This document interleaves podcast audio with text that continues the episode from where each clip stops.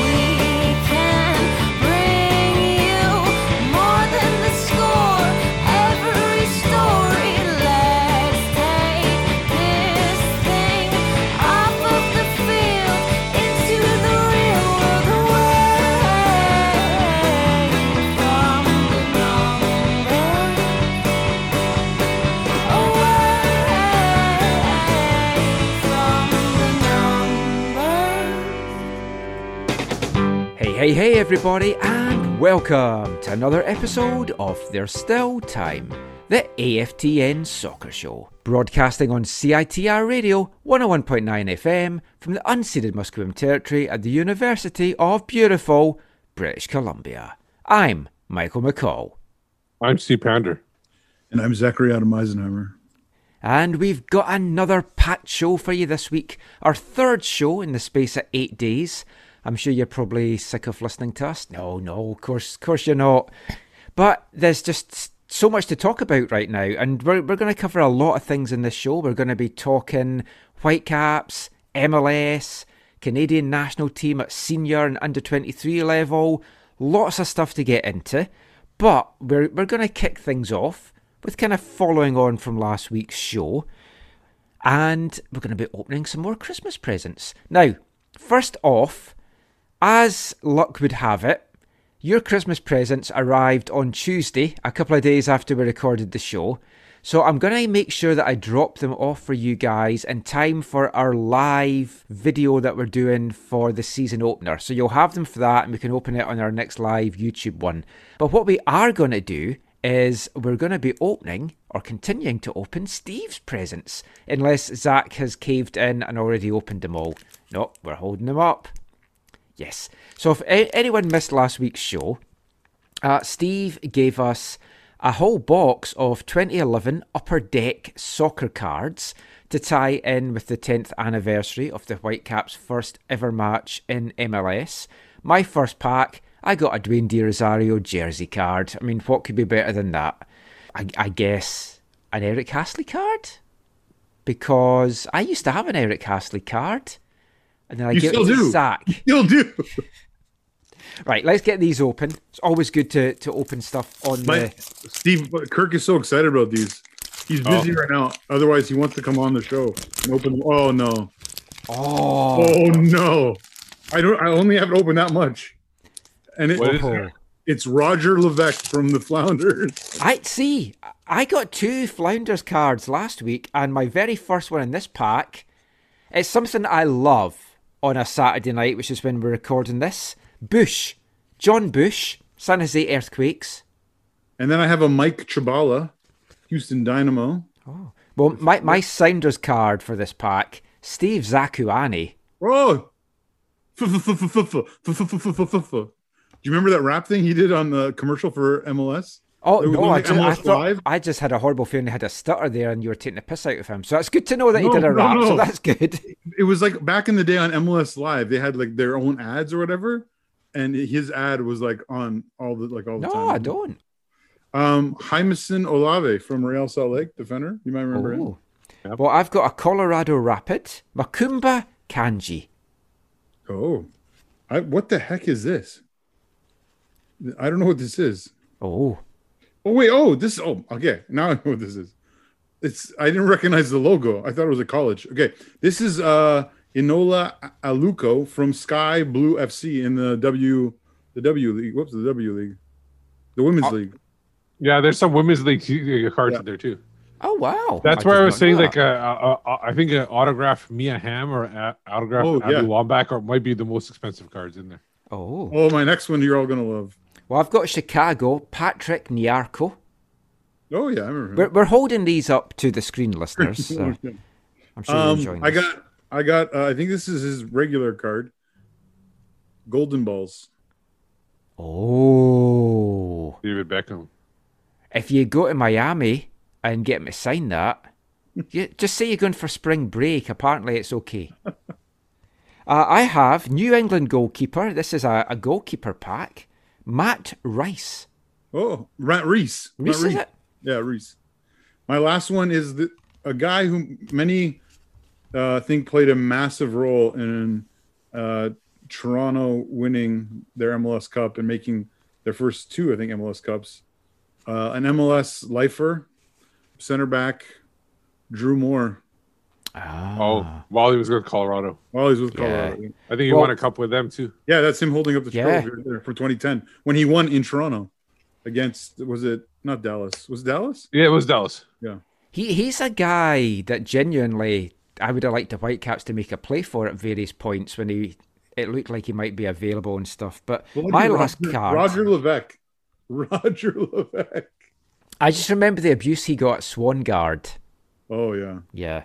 My last card, it is a T F C player, but Canadian. Nana Atakora. This, these are superb, Steve. It's like, I'm loving these. Gifts that the keep fun- on giving. Yeah. The funny thing is, I recognize most of the more players here than I would if we were opening up twenty twenty-one packs. I agree. I agree. You know what? Yeah. But anyway, folk haven't tuned in to hear us opening cards. Or maybe they have. Maybe we could do a whole a whole show on that, because there's thirty-four more packs to open. We're going to get into talking about current M L S and current Whitecaps stuff. First couple of parts of the show, we're going to be looking at the Whitecaps, some M L S News of the Week, stuff like that. And I, I guess the big talking point this week is that the full schedule is finally out. Now, the Whitecaps, they've got a very tough thirty-four game season ahead of them. thirty-two matches are against Western Conference opposition. With Austin coming in, Nashville are staying in the East. So it's thirteen teams in the West, fourteen in the East. The Whitecaps will play Seattle and Portland three times. They will also play the Galaxy, L A F C, Houston and Minnesota three times, and all the other Western teams twice. They'll play two Eastern teams, and it's their two fellow displaced Canadian foes from Toronto and Montreal. And those games are the second and fourth games of the season. Now, we'll get into a little bit more about the schedule in a sec, but this caught me by surprise because we were kind of led to believe it was going to be a more kind of balanced schedule and the, there was going to be just a, a regular schedule with lots of travel. I'm actually glad it's not, and I'm glad that they're not having to fly out east, risk more COVID exposures, everything like that, keeping it all in the West. The downside of that, of course, is it makes it much, much tougher because there's some there's there's no easy games in there at all. Even even looking at a new team like Austin, there's just no easy games. Yeah, Cucutamene is Austin uh, Aztecs, as I'll call them. Yeah, um, I got a chance to to speak to him this week, but we'll bring you that in a future show. Um. Michael, I noticed as you listed off some highlights of the schedule, you failed to recognize the one that I'm most excited about on the calendar.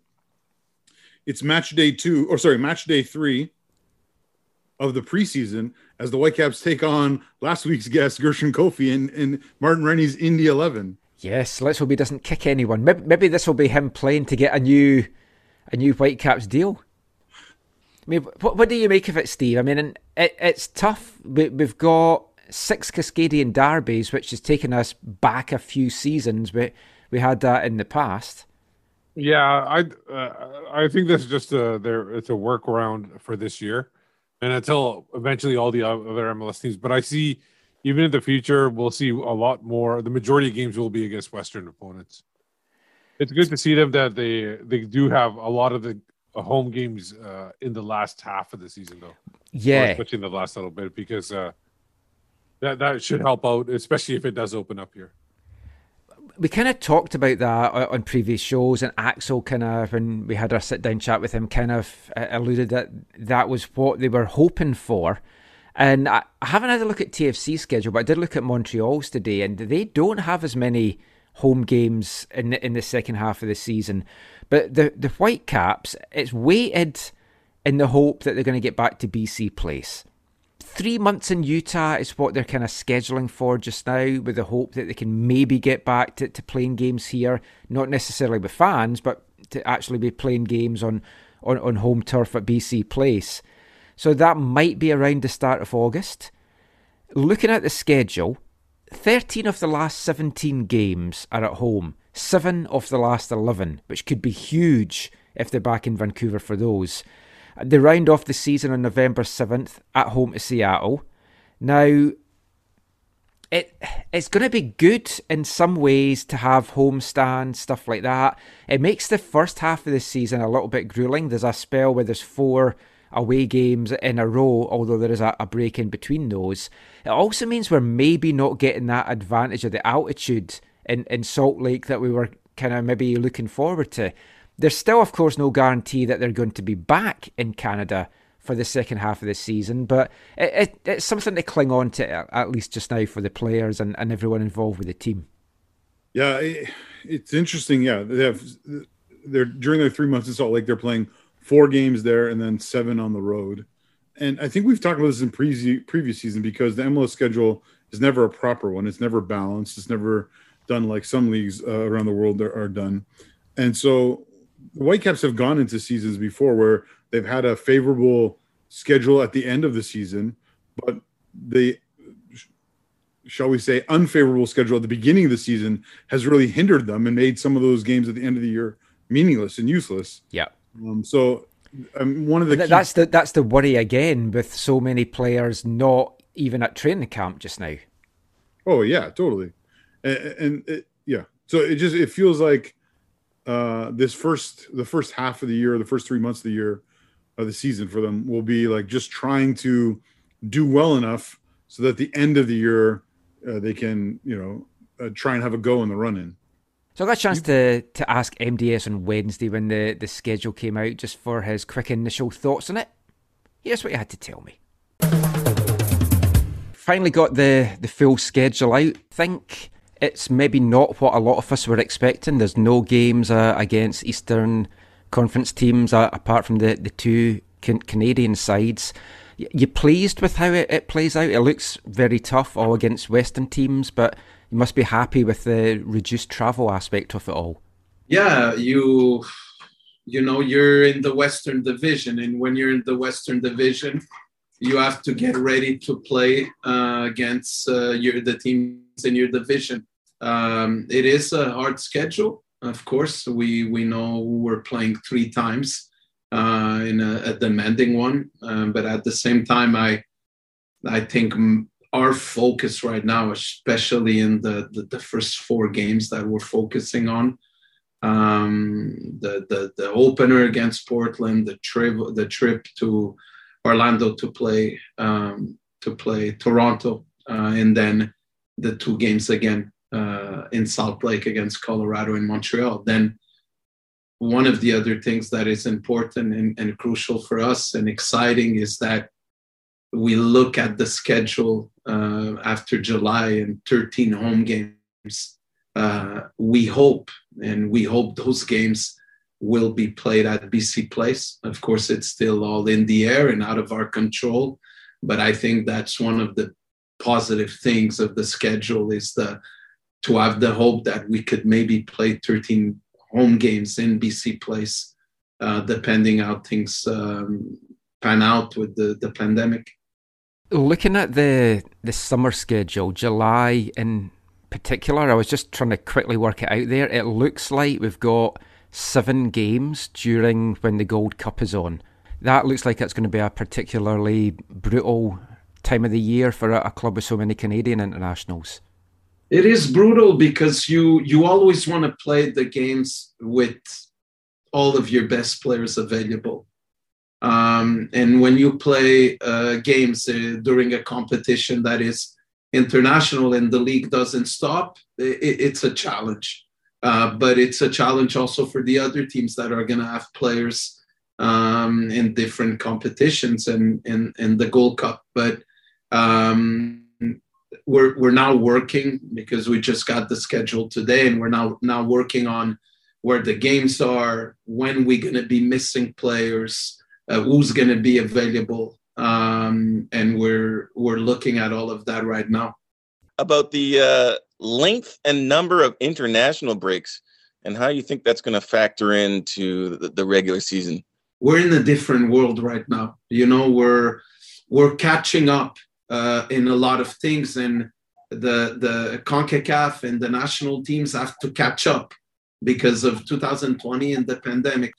And uh, this year we feel we need good depth more than any other year before um, because of the schedule.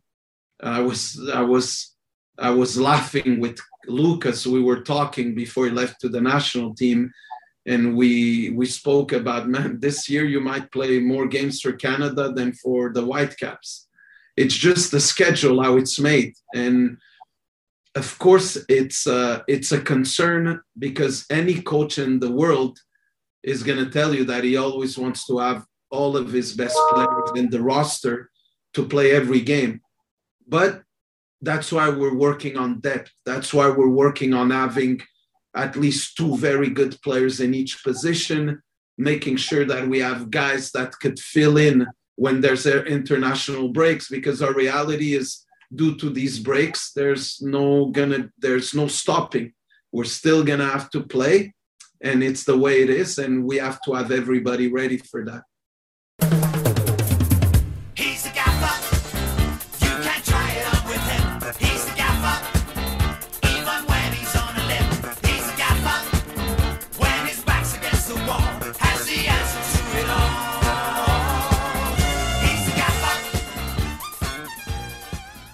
So M D S there, talking just a little bit uh, about the schedule. I mean, as he says there, they're in the Western Conference. They know they have to play Western teams. They know that's going to be tough. But I, I think he will be happy that he doesn't have to be flying to the likes of New York or Ohio for some games, Philly, stuff like that. It's a grueling schedule, no matter what. Having L A F C three times is a, a bit of a, a skinner, judging by how we, we've played against them, especially on the road before. But it's a weird schedule as well, because there's a lot of breaks for the international calendar, but the breaks are coming at a little bit of a strange time, and there is a possibility that the summer could absolutely kill us because of international call-ups. Now, there's a bizarre twenty-seven day break at the end of May into late June. And that's for the FIFA World Cup window. So in that window, Canada will have their final two group games in the in the first round of qualifying. And then if everything goes according to plan, you're going to be expecting them probably to be playing a two-legged game against Haiti. So it is giving them a lot of chance to prepare for that. That's fantastic. Ali Adnan's going to be a, a, away with Iraq as well. We'll come to that in a, in a sec. We'll, we'll just kind of focus on the Canadian aspect just now. So that's great. They've got that break in June. There's a small break in July during the Gold Cup. I think it's like a a ten day break for the month-long tournament. A tournament that you're hoping Canada's going to go deep in. So they're going to be there for a while. And there's a good chance that there'll be a, a lot of Whitecaps called up for that tournament for, for Canada as well. Now, I mean, that's like a double-edged sword, really, for, for the Caps when it, when it comes to Canadian internationals. As I kind of mentioned to, to M D S there, it's, it's great to have them. It's great to develop them and help the national team programme. But then they can all be a, a, away at once. So the, the Gold Cup runs from July second to August first. They've got that ten day break, as I mentioned. But the Whitecaps have seven scheduled M L S matches during the month of the Gold Cup. So if Canada were to, say, get to the final, even the semi-finals, those players are going to miss seven games, which, I mean, it, it could be brutal. That said, if you look at the starting lineup or the expected starting lineup for the Whitecaps, if they're at full strength, it might only be two starters that are away in Crepeau and, and Cava. It's going to be tough. I think they there is a chance that they have two different squads, and they possibly do the the you know the A squad against for the qualifiers and the B squad for the Gold Cup, knowing that in this case the qualifiers are more important. And I don't think they keep a uh, the same players for two months. That that's highly unlikely for me. Yeah, I I think that as well. It's John Herdman's kind of hinted at that before. Th- these games that we, we've just seen uh, against the Cayman Islands and Bermuda is giving Herdman the chance to call a few of these guys in, the, to have a look at them, see how they might do, and you might see a lot of these guys feature in the Gold Cup. You might see the likes of to Saint Ricketts, Russell Tybert called up instead, which would still be blows to the Whitecaps, but yeah. not missing starters. Yeah, the, the problem, though, when you talk about that, Steve, is, yeah, it, what I was going to say is that the, the B team for Canada is like M L S-type play, type players, which is, would, could be really bad for the Whitecaps. No, I'm thinking about, like, it's like I, I think the current squad, uh, minus a few, because there are um, players that weren't able to make this last couple games. Uh, they'll join like Jonathan David and others, um, and that drops people down to the lower lower squad. So I think it's the U twenty-threes basically could be playing at the Gold Cup at this point. Yeah, I mean, when you look at the current thing, you've got like Joel Waterman's in the in the squad for, for these two World Cup qualifiers. He looks like a guy that you might call up instead for the, the Gold Cup, because he might then yeah. not feature for the, the World Cup qualifiers in June. So I, I guess we'll have to wait and, and see that. But the World Cup qualifiers in June, it's obviously not just CONCACAF that, that's going to be affected for that. Now, Ali Adnan, it's an interesting situation with Ali, because the Asian qualifying has kind of been put on hold. So what they've done to finish the group stages is end of May into June, they are having like hosts for each group. It's kind of like a bubble for each group, and they're going to be finishing off the, the qualifications for that round of matches there. So Iraq's going to be based out of Bahrain. They've still got, I think, three, maybe four matches to, to go in their group. They're top of the group just now. So he's going to be away pretty much all of June. We still don't know. They might still be quarantined by that time when he comes back and, and stuff. But he should be a, at least available for July, which would be good if, for example, Cristian Gutiérrez was, was called up for the for the Gold Cup, which is a, a very likely possibility as well. But I, I got a chance to, to have a little chat with Ali this week. Just asked him about uh, the, the World Cup qualifiers in Iraq and a, a few other things just around Iraqi football and how much he's enjoying playing with Cristian Gutiérrez on that left-hand side of the park. Here's what Ali had to tell me.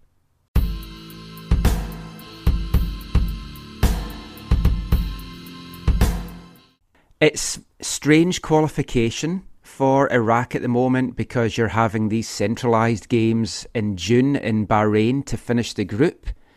How do you feel the qualification has gone so far? You're top of the group, but then I guess it's going to be a really tough and gruelling campaign later in the year when you get to the next round. How are you going to be able, do you feel, to juggle playing with the Whitecaps, travelling, playing with Iraq? It's actually a good question. Uh, it's been like so hard for me as a player to travel from here to go all the way to Middle East. It's like each one of you guys knows, like so far away, especially you have to de- be there like two days before the first game. It's going to be very difficult. That's why I'm preparing from now, if it's possible, and like the schedule looks good with Whitecaps, so I can join the national team like like couple days earlier than the first game, so that's going to help me and give me more time to be with the national team. And yeah, uh, we are in the first round. I think it's hard as a group. We have a hard group. We have Bahrain and Iran. It's two uh, uh, really good teams, and they are also like, we are very close to each other. I think it's going to be difficult for each team of us, but I think we have a big opportunity to be in the top and finish the group in the top, uh, especially when you're going to be in the Middle East, better you're traveling like each game. Uh, that's what's going to happen. It's going to be like three games in Bahrain. And as a player, what I feel, I think we can finish on the top. I hope so. Now, the, the Asian qualifying, it's always tough because you've got Japan, you've got Korea, you've got Australia in there. With everything that the country has been through, what would it mean to you personally to be able to help lead Iraq to a World Cup? It's mean for me a lot, actually. I was trying to be in the World Cup, like, not just me, actually. It's like most of the players we play for a long time. I played, like, since I was young in the national team, like I play long time with the national team. Me and a couple players, we are still playing for the national team. It's every time we're trying our best to be in the World Cup, but you know the situation happened in Iraq and everything. It's a little bit kind of very difficult for us. And as you said, like we have many good teams in Asia and we have limited teams they can go to World Cup, so we don't have enough. I think it's tough for every team in Asia to be in the World Cup right now, especially this year. The situation is different than before. I think we're going to be all of us very close to each other. And who's the team like most fighting? Who's the team has better player? They're going to make the final. The domestic league in Iraq, obviously with the, the wars and everything, it, it kind of disrupted things there for a while. But how is the game back in Iraq at club level? Is it getting stronger? Are you seeing a... a good amount of young players starting to come through for the country now?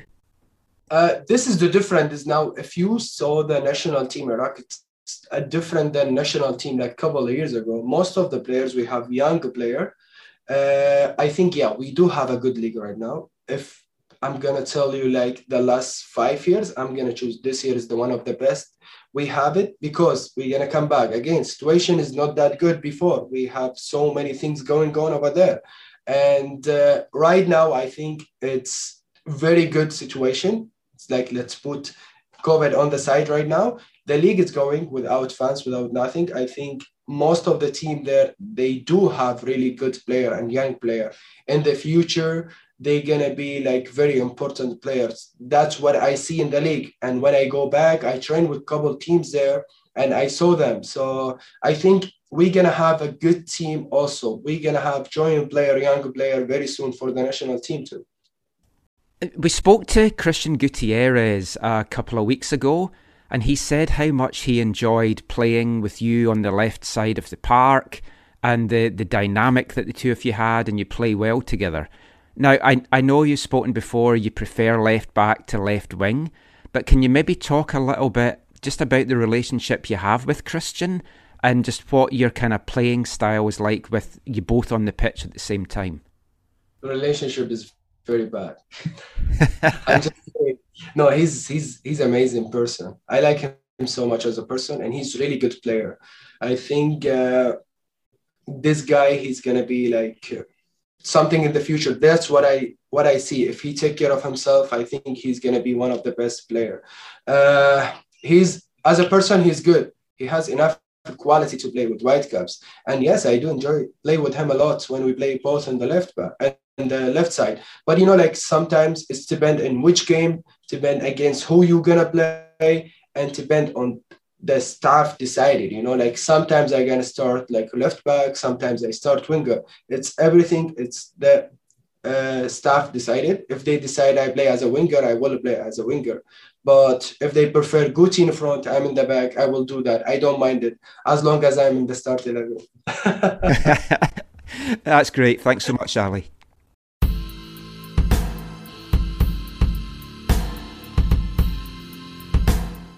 Ali Adnan there. It would be great, I think, for everything that the country's gone through, if Iraq can make it to the World Cup, if Ali's leading them out, if he's leading them out as a, as a Whitecap, all the better as well.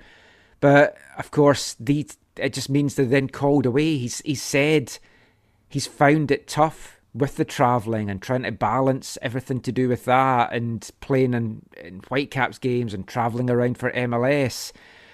It, it takes a toll. I mean, it, it's, it's brutal stuff in what's already going to be a, a brutal year for all these guys. That's where I think that uh, if they do make the World Cup, I could see Ali trying to get a club somewhere in Europe, so it, it lessens the travel and everything for that uh, World Cup run if he did, they do make it. Yeah, that would definitely make sense. Just now, Iraq's sitting pretty. They're top of their group. They're ahead of Iran.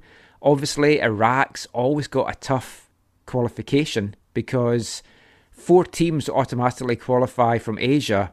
And you've got Australia, Korea, Japan, that's always pushing for three of those spots. Uh, good luck to Ali and Iraq. Fingers crossed they, they can make it to Qatar. We'll talk a little bit more about international football later on in the show in parts three and four. Just getting back to, to talking Whitecaps, schedule, M L S, stuff like that just now. the logistics for for going to Utah, I don't think a lot of fans are, are fully appreciating what the Whitecaps and the, the other Canadian teams as well are, are having to go through just now. Because you're looking at moving families down there, some spouses can't go because maybe they can't leave their work, they're not going to get time off. You've got players that's got dogs, that it's like, how do you get them across the border? You, certain sizes can't fly, they have to get driven down. There's people with different ages of kids, you've got childcare, you've got schooling. There's just so many logistics involved in it. I don't envy it as well. I mean, you think it might only be for three months. The amount of work that the club's had to put in, it's basically been all hands on deck. And I hope that I hope the fans fully appreciate that and give them a little bit of slack, especially if they do get off to a bit of a slow start, because there's just so many things to, to try and just deal with right now. Well, obviously they didn't have too much to do because Axel didn't hire you. That's true. I, w- I was disappointed. I had my resume all ready. Now, we're talking about the Whitecaps could be back uh, at B C Place in the summer. We don't know, though, when fans will be, be coming back into the into the matches. Will we see them at all this season? It's a big stadium. We've talked before that y- you do have the chance to space fans out, but is it financially worthwhile them doing that because of all the other costs involved? Now, I've been in a few conference calls with, with different teams this week, last week, and so many of them are, are talking about getting fans back into the stadium. And just hearing it, it, it just adds to the, the longing of, of just getting back to matches, getting crowds into games.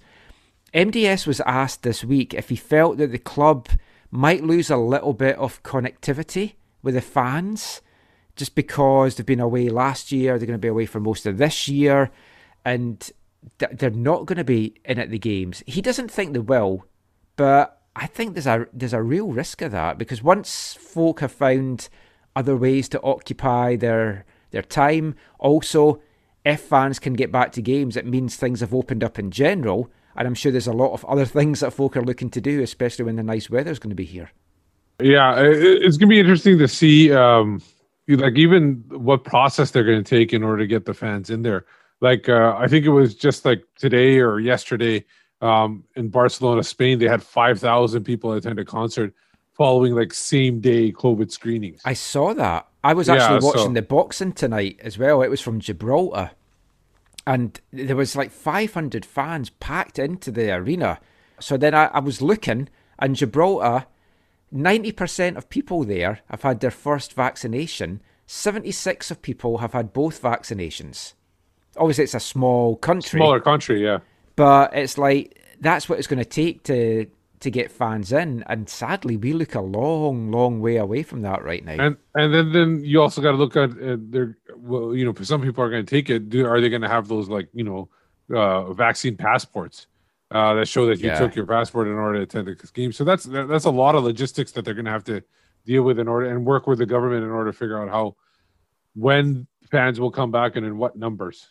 That that's been a big talking point in the U K, because the U K government seems to be steering towards folk having passports. To even go to the pub, you have to show that you've got a passport, because they feel that will then make folk more inclined to get it if they weren't going to, because they won't be able to go to pubs, they won't be able to go to gigs, go to the theatre, sporting events, everything like that as well.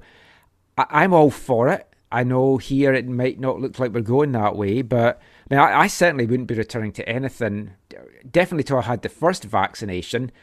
I'm kind of erring that I probably wouldn't want to do anything until I've had both, to be totally honest. I don't know about you guys. Yeah, I agree with that. I'll probably... Yeah, it's going to be interesting to see what happens. We've talked about this before on the show about the time away from the stadium has been both a blessing and a curse.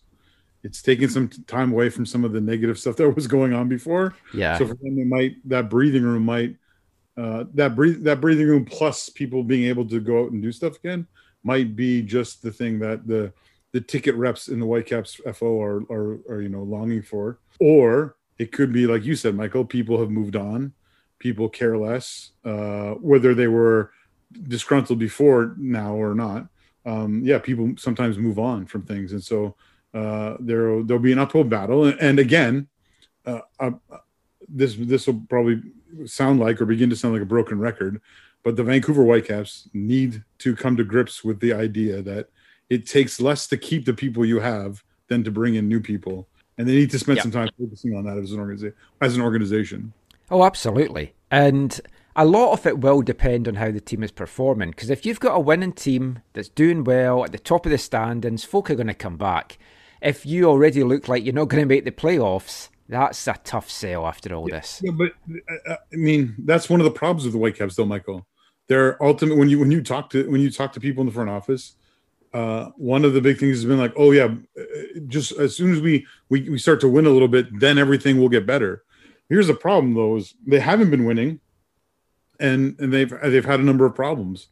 I, I think what will be interesting to see is what happens when the, if the Whitecaps do start winning and they still have those problems, and they can't use not winning as an excuse anymore. But uh, anyways, you you can't. Your strategy can't be, oh, if if we win, they'll come. That's not good enough in in uh, in, in sports in North America, in my opinion. Last little bit, I just want to talk about the schedule. So I mentioned there that there's there's going to be lots of Cascadian Cup clashes. The each team is playing each other three times, so you're going to have nine matches. I don't know if you've heard anything, Zach, about what's happening with the Cascadia Cup this year, points and stuff like that. Well, I haven't heard an official announcement. Last year, the Cascadia Cup Council made an announcement before the season um, saying that there, there wasn't going to be a Cascadia Cup because the supporters were going to be there. So, yeah, I haven't heard anything yet uh, that's been official. Because Portland's that, announced that, that they're will, letting that will, fans in. Yeah. So, but then if the other two, the other like, like Vancouver has to play, uh, Vancouver has to play a game in, in Salt Lake with no fans against Portland to open the season. So it would kind of be awkward if the Cascadia Cup Council this year says, oh, yeah, because there's going to be fans at some games or eventually we're going to go ahead. I, I can't see them unless it's a change of personnel in the council or the council having some good reason to change what they did last year. I can't see them going ahead with it for this year. Uh, yeah. Mm. It's it's a schedule that's very heavy on rivalry games, on derby matches, and I, I like that. I know you can get too much of a good thing and it kind of waters down the, the occasion a little bit when, when you're playing teams three times over the year. You might meet them in the playoffs as well. But I, I think with fans getting back, and I, I think all the American teams are going to have fans in at, at some various stages over the, the coming weeks and months by, by the sounds of it. The, they think the best way to cash in on that and to build the excitement and, and get folk back is the rivalry games. I mean, you're going to have some teams, like in, in Texas, Dallas and Houston, it's going to be hard to know if it's a normal attendance or if it's COVID restrictions because they don't pack a lot of people in the stadiums at the best of times. But talking of Texas, you've got your three Texan teams in it this year. Austin joining the league. There's going to be nine Texan derbies, as well as these nine Cascadian Cup clashes. So, I mean, that's an exciting and a strange time, really, for, for Austin to, to, to come into the league. And I jumped on a couple of calls uh, with some of the guys at Austin this week, and I just want to play a little bit of audio just now, where I, I asked their Vice President and General Manager, Claudio Reyna, who, who's been through an expansion team before in New York City F C. He's had the derby in New York. Now he's got this to look forward to. He's a guy that, that's played for Rangers, had the derbies with Celtic. He's played for Sunderland, had the derbies with Newcastle. He's played in the Man United and Man City derby as well. So this is a guy that knows a lot about derbies. So I just wanted to see how excited he was for the schedule and these Texan derbies that his team are going to have this season.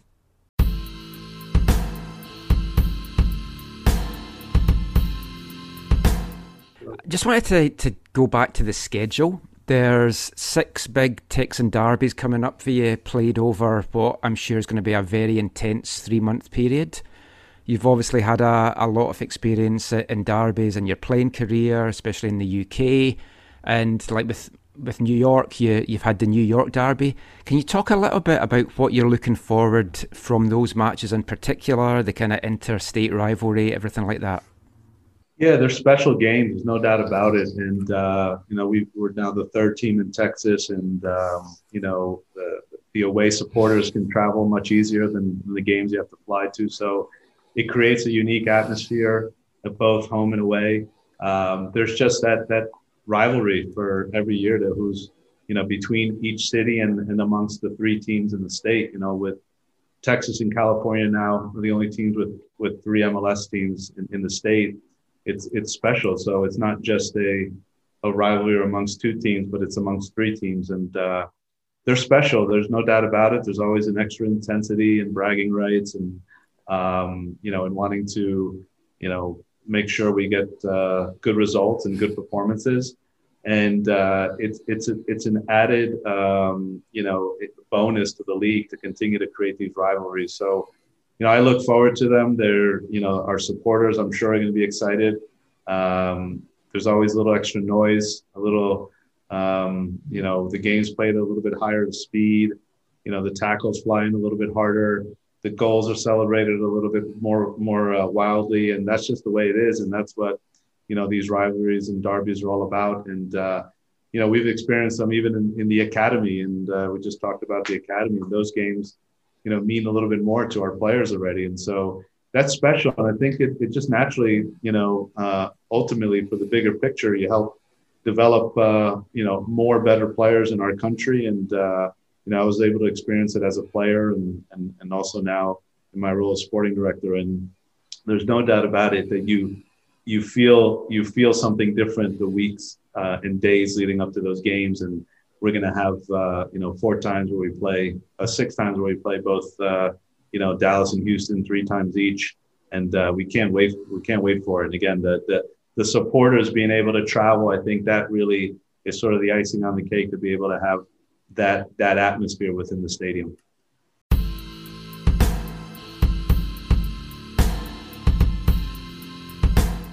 Claudio Reyna there, talking about the Texan derbies and f- for everything that's happened with Austin and how they got the, the spot in the league and everything like that. I- I'm excited to see what they do. I've been on a few calls with them and they, they've, they're doing some good stuff there. I really like a lot of the stuff and hopefully the rivalries will get more eyes on the league. Now, Claudio talked there about the fact that they're going to be able to have travelling supporters going back and forward because it's Texas. Uh, It's like anything goes down there just now. So that's just going to add to the atmosphere. These are the games that's going to be televised on T V as well. Because we talked about fans returning to the stadium. With America opening up by, they hope, in full by the fourth of July, you're then going to have people that, like I said, not wanting to go at games uh, because they've got other things to do. You're not going to have people wanting to sit at home and watch games on T V either. So how do you get eyes on your product on the telly? Having these rivalry games is surely a, a good place to start with that. For sure. And you you got to make it more mobile too. People can watch it on yep. the go instead of being stuck to the television at home uh, or even the stadium. So it's just a matter of uh, putting in the right spots. Um, are there like, uh, just a quick question, is there nine Californian games too? Do they have three against each other as well? I haven't looked at that, but I would imagine they will have. Yeah, yeah so you're going to have nine games there. Even though L A F C and San Jose really don't have that much of a rivalry. It's more between the rivalry between Galaxy and them. Yeah. Like poor San Jose, the, the Whitecaps of California. Anyway, that, that is it for this part of the show. We're going to be back talking more Whitecaps, though, after this. Hi, I'm Mark Dos Santos, and you're listening to the A F T N Soccer Show.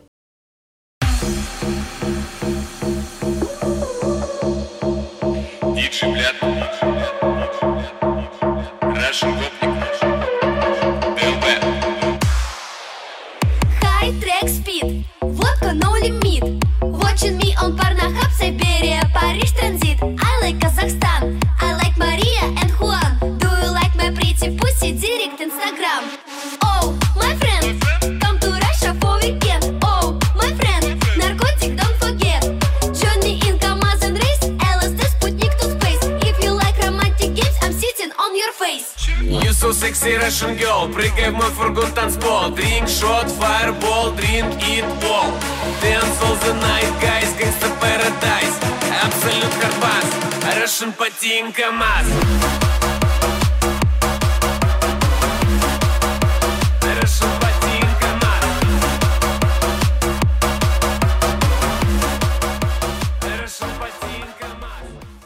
Welcome back to the A F T N Soccer Show on C I T R Radio.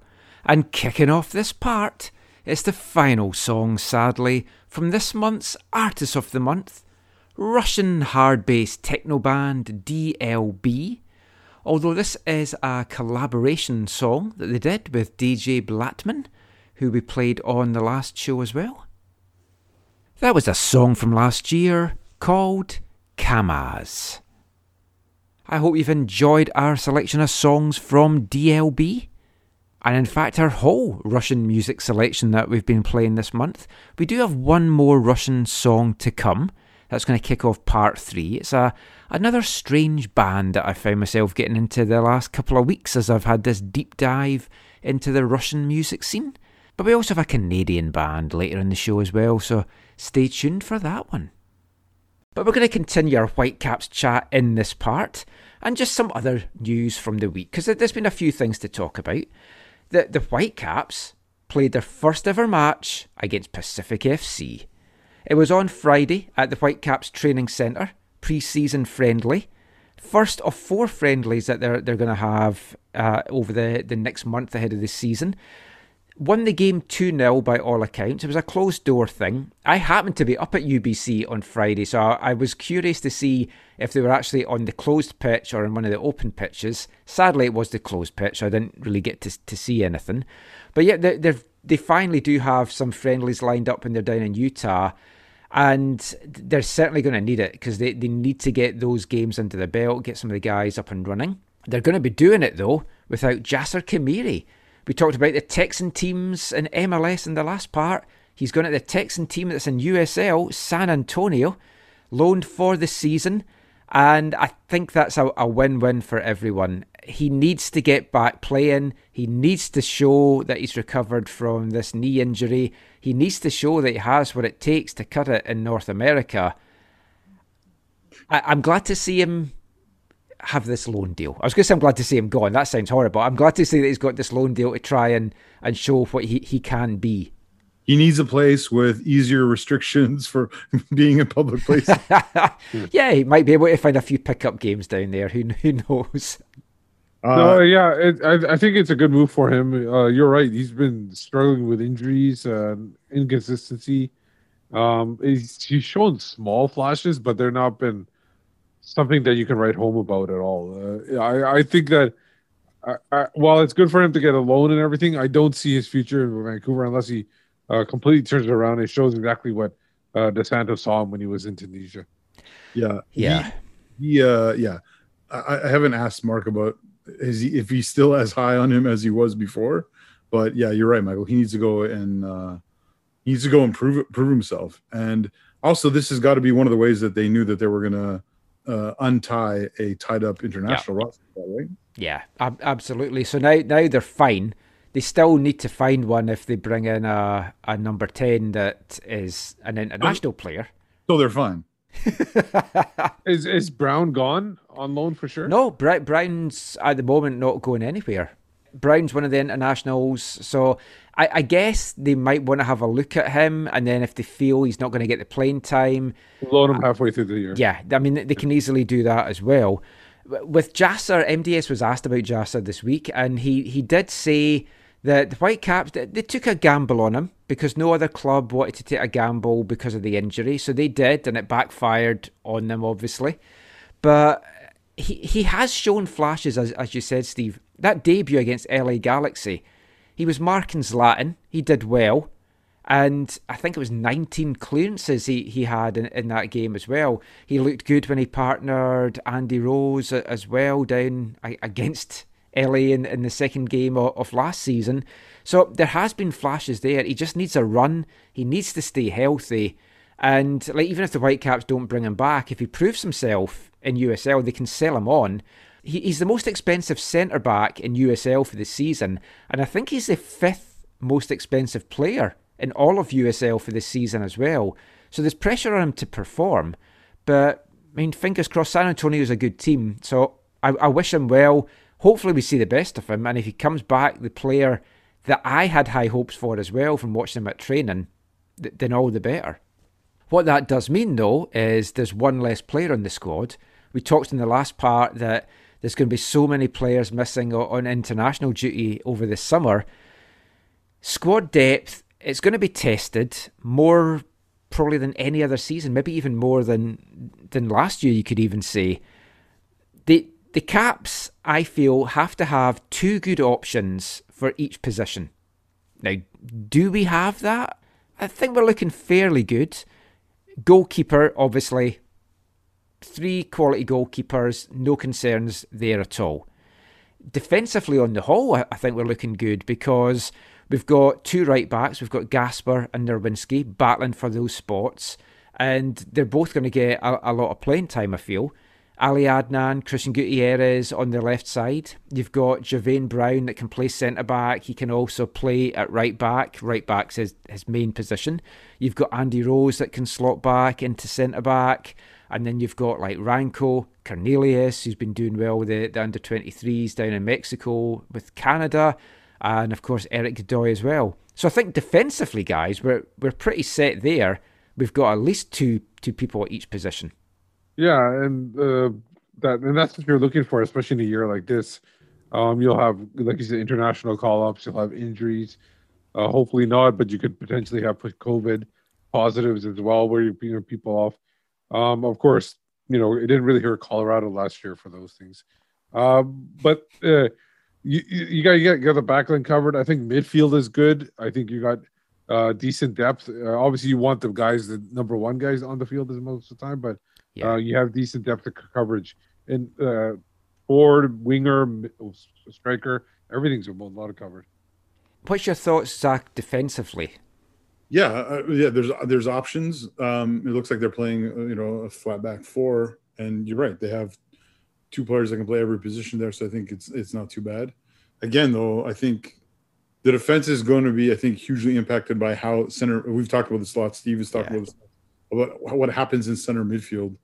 Um, the center midfield is, is the key to the key to most football matches uh, and teams, and the Whitecaps need. need vast improvements there defensively and in attack.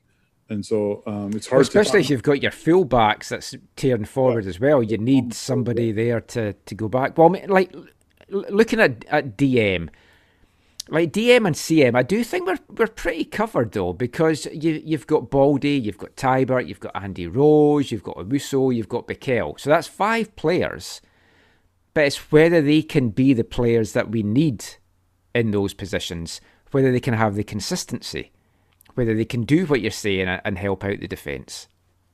I think I think Mark DeSantis has shaped this team to have to have to have the depth he wants uh, and to have the battling for places he wants, except for in going forward. He has people that he'll shoehorn into that kind of role, uh, or you know, uh, but they don't have that real creative presence in.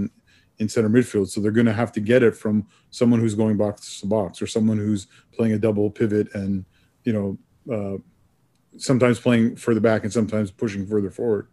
Um, and that's, and that's where this roster building exercise is, is, you know, is a bit, falls a bit flat. The, the defense the last couple of seasons is, has been a big weak point, obviously, of the team. And like we're saying that on paper, everything is looking a, a, a bit better, or lo- at least looking stronger. I got a chance to, to speak to Jake Nerwinski this week. So I'll play you that audio just now. He's obviously got a, a big battle on his hands with, with Bruno Gaspar. He feels it's going to push him to, to be the best that he can be. Let's hear a little bit just now from Jake.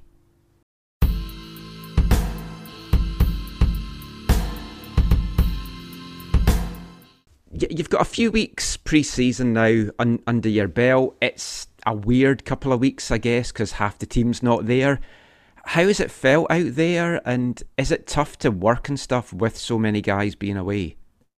Yeah, you know, it's been a pretty interesting pre-season. Um, I think as of right now, we have seven first-team players in training. Uh, we have a lot of, you know, U twenty-threes, U nineteens, even U seventeen guys coming into training. So um, it's been a bit different. Um, I'm looking forward to, you know, having the whole full squad, but, uh, you know, this is a time for us to be, to, us to get ready. You know, it's that kind of simple. We're getting, you know, our fitness back.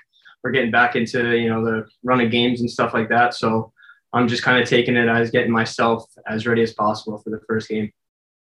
You've got uh, a new guy in the squad, Bruno Gaspar, right back. He's going to, obviously, you and him's going to push each other this season to, to to get as many minutes as possible. What are you looking forward to about that challenge? And what do you feel that having him here can push you to do to take you to the next level? Yeah, you know, I, I know that he's um, a very experienced player. He's played in the top leagues in the world. Um, I'm excited for the competition. I think that I always, you know, I up my game when I have competition. I've I've done that. I've proved that throughout my career so far whenever I have had competition. So I think that, you know, just kind of having him here will push me even further to, you know, and I'll push him. So hopefully we can kind of get the best of each other out of it. This season, obviously, you're going down to, to Utah. It's a bit different to... to last year in, in Portland. You've got the altitude aspect of everything. What are you expecting down there? I, I've spoken to some guys that, that's played for R S L and Colorado in, in the past, some Scottish guys that, that I know that's played there, and they've said that they've never been fitter than when they were playing there under the altitude. It, is that what you're kind of expecting this team to be like? Yeah, I mean, I know every time I go and play there, the first first half, I'm I'm sucking a lot of wind. You know, it's it's very difficult to play there. So I think, you know, us being there is going to give us an advantage. I think training there every day and playing there, we're definitely going to have an advantage. And we want to be a fit team this year. I know Axel has said that. I know Mark has said that. And that's kind of what we want to put an emphasis on. We want to be this fit team that doesn't stop running, doesn't stop pressing for ninety minutes. So I think, you know, being in altitude, getting used to that, I think it's definitely going to help us. And this year... Again, something that's different is you're going to get the chance, we think, because we haven't seen the full schedule yet, but you're going to get the chance to be having a, a, a game against every team in the conference, which you didn't have last year. It was a very tough schedule. You were facing the top teams week in, week out. Are you looking forward to, to getting that parity, getting some different games against different teams than, than you had last year? Oh, yeah, definitely. Um, you know, I think we had one of the hardest schedules last year, you know, playing Portland three times, Seattle, you know, both L A teams. I think that was, it was very tough for us. And I think just kind of expanding it to different teams, seeing different faces, you know, on the field, I think it's definitely better. Um, it's it's hard to to play four or five teams over and over again. Um, I know N H L is going through that right now. So I, I think, you know, being able to expand and play different teams, that's, you know, that's our league and that's what we want to do. Kind of a bit of a fun one to end from me. When this is all over and you can get back to normal life here in Vancouver and going out and about, what's the first thing you're most looking forward to, to doing in, in the city when things are back to normal? Oh, I'd probably say celebrating a win after a game at B C Place. Yeah, just kind of getting the guys together, going out to dinner, celebrate, you know, a good three points. I miss that. Yeah, I think we all do. Thanks so much, Jake.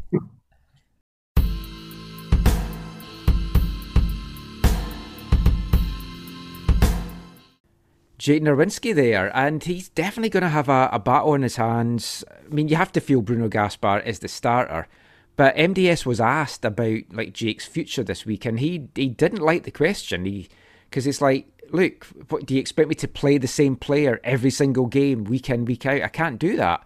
I need to have depth. So I think we're we're going to see some split time be- between Jake and Gaspar, but Gaspar surely has to be the the guy that's going to be the, the starter. Guy. Yeah. Yeah, and it happens all the time in FIFA. When I buy a new player, they, they always come up with the articles that say, oh, what's how, his, this guy's future because he used to play there. No, it, it happens all the time. So, oh, yeah. Uh, I think it's a genuine he, question to ask. I mean, we've speculated about though. Jake's future enough um, over the years. I'm always irritated by uh, coaches or players that don't, who, who don't like those questions. That's you have to expect. If you're going to make a move for that, you're going to be expected a question uh, to, about that position. I just yeah. love the. I, I'm just like I really want at some point during this season, whenever they mention like uh, you know one of those box to box midfielders, is to do like a Brad Pitt parody where they go, "What's in the box? What's in the box?" Oh, talking to the box-to-box guys, I missed. I forgot Kyle. I don't know how yeah, I could Kyle. forget him as well. So he, yeah. he's going to be the number one guy on the on the depth. Yeah. Level. So I mean, you, you've got him slotting in as well. So I mean, that D M C M again looks good depth there. The wingers and up front, that is maybe the the, the kind of issues. The, the wingers should be good. We've got Saicedo, we've got Dahomey, we've got, I know Bears kind of playing more as a striker, but you can have him out wide, you can have Ricketts out wide, you can push Ali up and have Guti in a, as left back, Ryan Raposo. So I mean, there there's some good options there. Up front, there's Cava, there's Bear, Ricketts, Egbo, but you could find out that, like, worst case scenario for the Whitecaps, it's a Gold Cup squad that isn't featuring like Jonathan David and Alphonso Davies up front because they've been playing the World Cup qualifiers. So John Herdman decides to rely on the the domestic based guys. So you could possibly see Cava, Bear, and Ricketts all away. Then you're putting, we talked about this before, everything on David Egbo, unproven draft pick, high potential. It's a lot to ask of him. So I think that would be the worst case scenario, and the thing that would really hit the Whitecaps hardest in July is if all three of those guys were away, even two of them going away, which you have no. to feel at least two will be. I think Cava's on the World Cup qualifying team. I, I don't think he's on the the Gold Cup side if they, if they do the, the split. Well, but I the, do see that you. The way he's I think been you're right playing, about, maybe not. Uh, no, I, I still think they give him a chance. I think the Ricketts and uh, and and Bear are, are a good shout. Uh, for me, the the main uh, until they get to number ten, I think the main catalyst in that thing, and the main, obviously the main switch from last year to this year will be uh, Diber, the potential Caicedo. I think that's that's the guy who is going to see if we can get him up to that ninety-two as soon as possible. And how what effect does that have for the Whitecaps this season? On the well, yeah, uh, you're. I think you're right though, Steve. I think that D- Diber's role uh, and even where he plays, I think, is going to be really influential. And Michael, if those guys go away, I think you have, have, you also see like Dahomey come in play centrally as well. Yeah, yeah, there's that. Like, there's a couple of things just to, to finish off this bit. How do the new players settle into the new environment? Now, we saw with Cristian Gutiérrez, and obviously there was issues there because his family weren't here, and that, that's tough for any guy trying to settle in.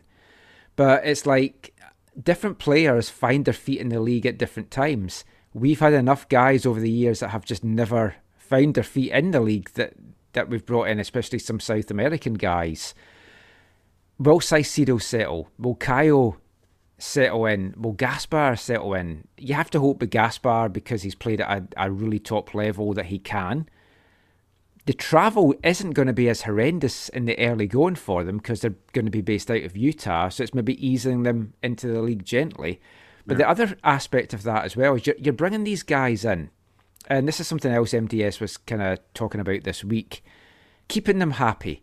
Because you're bringing in, say, Gaspar, and you might have to have a conversation with him saying, yeah, you've been a regular starter, but I need to kind of maybe limit your playing time. You might just play two-thirds of the game. Jake will play the other third of the game just because we have to manage it. Now, some players won't mind that. Some players won't like that. You've also got, like, Kyle. Say Kyle doesn't hit the ground running and he loses his spot. He's gone from being a starter and a captain to being in a battle with five, six other guys for, for two spots on the field. So again, mentally, how do they adapt with all these things that's getting thrown at them? I think that's the main thing. I think the uh, starting the season in Real Salt Lake will make a big difference, because not only are you centrally located in the Western Conference, uh, but you don't have to deal with going through customs, um the log, oh, yeah. the log of that and everything. So you're all based in the same country, so it's basically all domestic flights, and you're just going from city to city. You could probably do private planes if you wanted to. Are they yeah. doing private planes? Yeah, it has to be all yeah. charter right now. Yeah, yeah I, I hadn't actually thought of the border stuff. That's a very yeah. good point. It's such a frustrating part of the season, because the Whitecaps have been playing scrimmages with lots of under seventeen and under nineteen guys, and I mean, to to get a win against Pacific. I know it's their, their first time in action as well, because they've not been able to train with, with the bare bones that they've had. Cameron Habidallah seems to have really stood out so far at training camp. And I mean, we talked last year that he is surely a guy at some point that's going to get an M L S deal. Glass City had tweeted out at the end of the year that he'd heard that he was the next signing that was going to get a homegrown contract as well. everything that I'm hearing from the training camp, everything that you're seeing from the little videos, he definitely looks like the, the guy that's going to make the jump. And then he's another guy that, that's pushing for midfield minutes. Oh, don't sure. forget Patrick Metcalf as well, who's who's done yeah. well down with Canada. Yeah, I think all they're all good shouts, and I think Cameron Hubbard will. I think he's he's been on the, their radar for a bit now. Um, they, they were high on him even when he was like at age of uh, fifteen or something in the U sixteen. Yeah, because I think you had him really high in your yeah. list back in like twenty eighteen or something. Yeah, so they, they, they've always had an eye on him, and I think he's always shown those special skills basically, and they just want him to have an all-around game. So once they once he, you know, he might be showing that now, and that's probably why they're even even getting closer to signing him in a contract. It, you know, when you talk about the, the depth and you talk about the, the cohesiveness and going to Salt Lake and all that, one, hopefully being away together can can be a bonding thing. But one of the things that we've we talked about in previous shows that'll be interesting to see is how does the fact that some of the players have been in these different Canada camps like impact them in a positive way. Like they'll yeah. be more match match fit. Uh, some of them are, um, how should we say it nicely, uh, getting the, the rust off their boots. um, uh, I think that that can can play a meaningful role in this in this Whitecaps early season as well. That we won't know until we look back after a month or two, or maybe even more. Yep, the first month's going to be tough.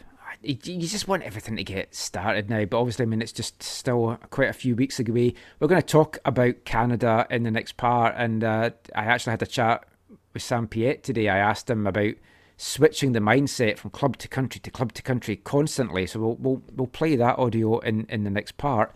But that is it, talking about Whitecaps and M L S. We're just going to finish off this part. We're going to bring you this week's Wavelength a little bit early. So not only was it the final song from our Artist of the Month, it's also the final song for Football Violence Awareness Month. It's always a, a sad time when we, we wrap that up. But a couple of shows ago, we, we had the Four Skins. So I thought, what other band could follow that?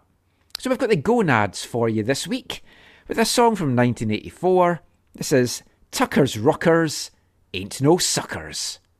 Oy, oy, oy, who's that there? Combat jackets and short cropped hair.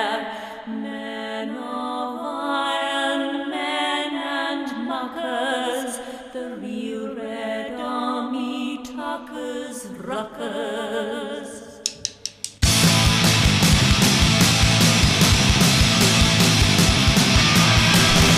Ruckers. Combat jacks and short cropped hair, men of iron, men of muckers, the real Red Army, Tucker's Ruckers. Tucker's Ruckers ain't no suckers. Tucker's Ruckers ain't no suckers.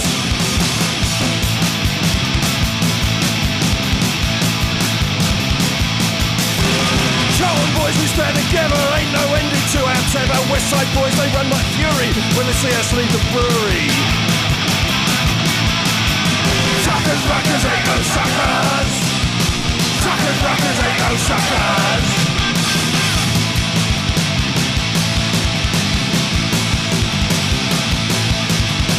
In the waters, in the foxy land, in every pub round Charlton's ground, we stand firm, we stand proud, all us here who needs a crowd. Tuckers, Ruckers, ain't no suckers. Tuckers, Ruckers, ain't no suckers.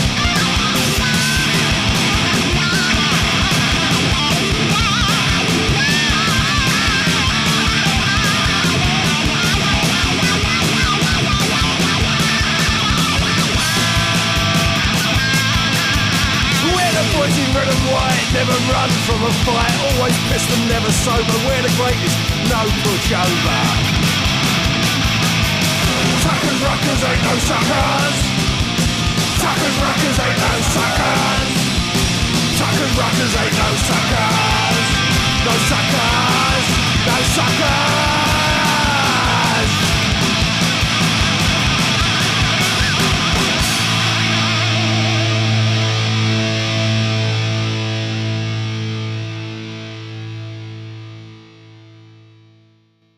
The Gonads there, big ballsy band from nineteen eighty-four, Tucker's Ruckers, Ain't No Suckers. That was Football Violence Awareness Month. It'll be back soon, but not soon enough. Or maybe too soon, if you don't like those kind of music. But we're going to be turning our attention away from the Whitecaps and M L S now. For the final parts of our show, we're going to be looking at the international stage, Canada, World Cup qualifiers, Olympic qualifiers, Fiesta football, so much fantastic stuff to chat about, and some not fantastic stuff too. And we'll be back with that after this. Hi, I'm Alphonso Davies, and you're listening to the A F T N Soccer Show. Я заливаю глаза керосином, пусть все горит, пусть все горит, на меня смотрит вся Россия, пусть все горит, пусть все горит, я заливаю глаза керосином, пусть все горит, пусть все горит, на меня смотрит вся Россия, пусть все горит, пусть все горит, я теперь готова ко всему на свете, я отсидела свой срок в интернете, выхожу на улицу гладить кота. Вот переезжает тачка мента. Я иду по городу в черном худе. Тут обычно холодно, злые люди. Впереди меня ничего не ждет. Знаешь, до тебя ты меня найдешь. В золотых цепях я утопаю в болоте. Кровь моя чище чистых наркотиков. Вместе с другими тебя скрутят на площади.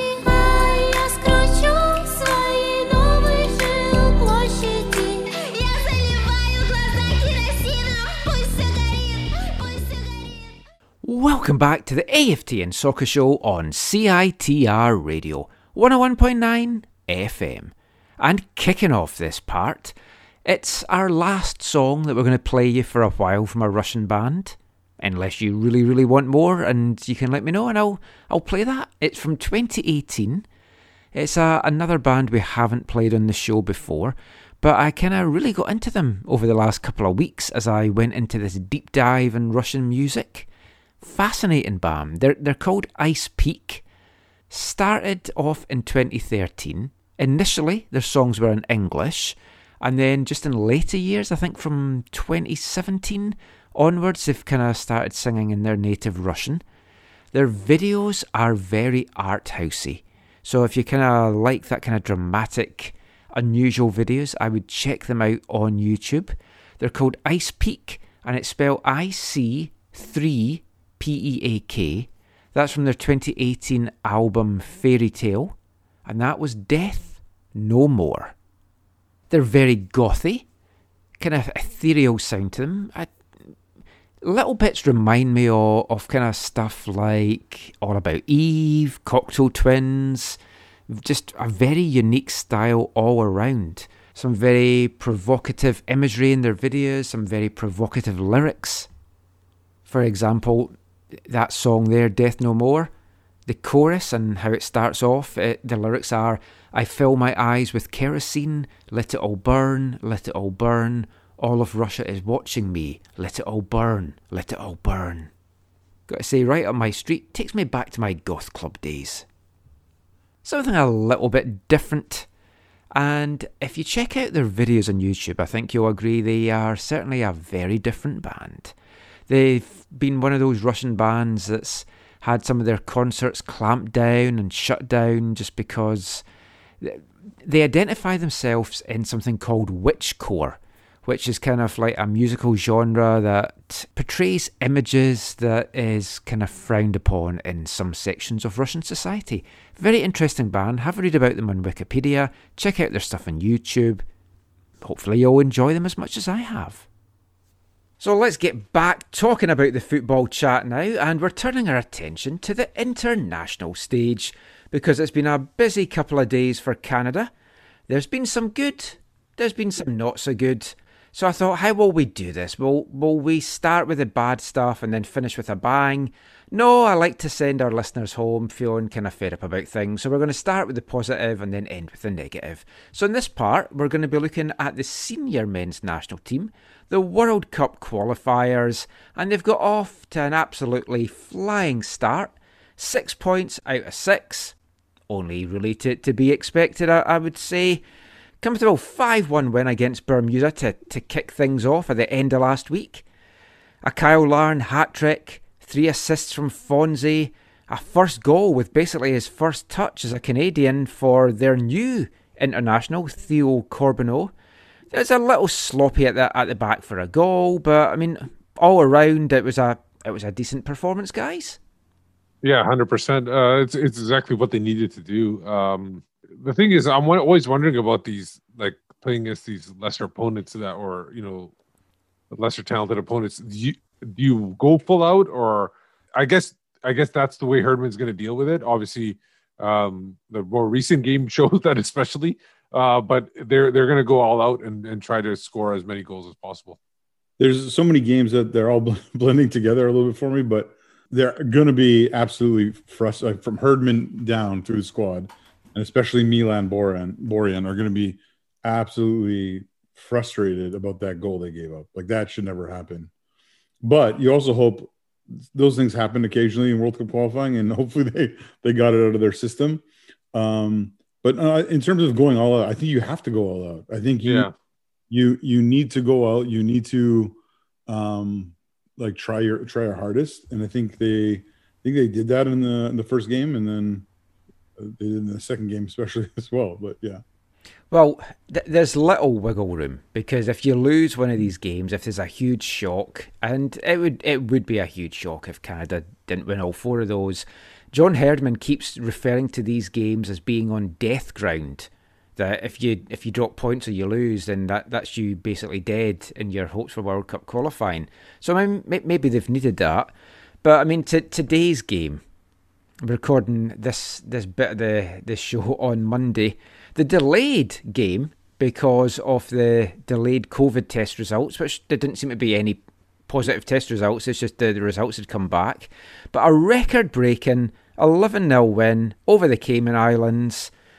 Frank Stuering started things off in the sixth minute, then Kyle Larin, my fellow Scott. Witherspoon got on the score sheet, good old Spoonie. Fonzie with a penalty. Mark-Anthony Kaye, Alistair Johnson, six nil at half-time. Second half continued in much the same vein. Kaye got his second. Cava came on, got a goal in the sixty-eighth. Then Fonzie got a goal in the seventy-third. That really should have been Marc-Anthony Kaye's hat-trick. But great stuff by the, by the goalkeeper, who I felt really sorry for in this one. He, he did the best that he could. Then Cava completed his hat-trick, seventy-fourth, seventy-sixth minute, nine-minute hat-trick. I wanted to ask him after the game, but he wasn't put up to talk. Has he used all his goals up for the year? Should we be concerned? Because he had a little bit of a howler against Bermuda. Let's be honest, he was not at his sharpest. No. But a hat-trick today, I know maybe most of us could have scored two of those goals. The diving header was good. Yeah, yeah. It was, this game was good. Um, I, I, I found it, uh, at one point, they said that the starting lineup coming into this had scored seventeen goals combined internationally. And I think the starters ended up after this game scoring eight uh, on their own. So it's basically gone from seventeen to twenty-five in one game.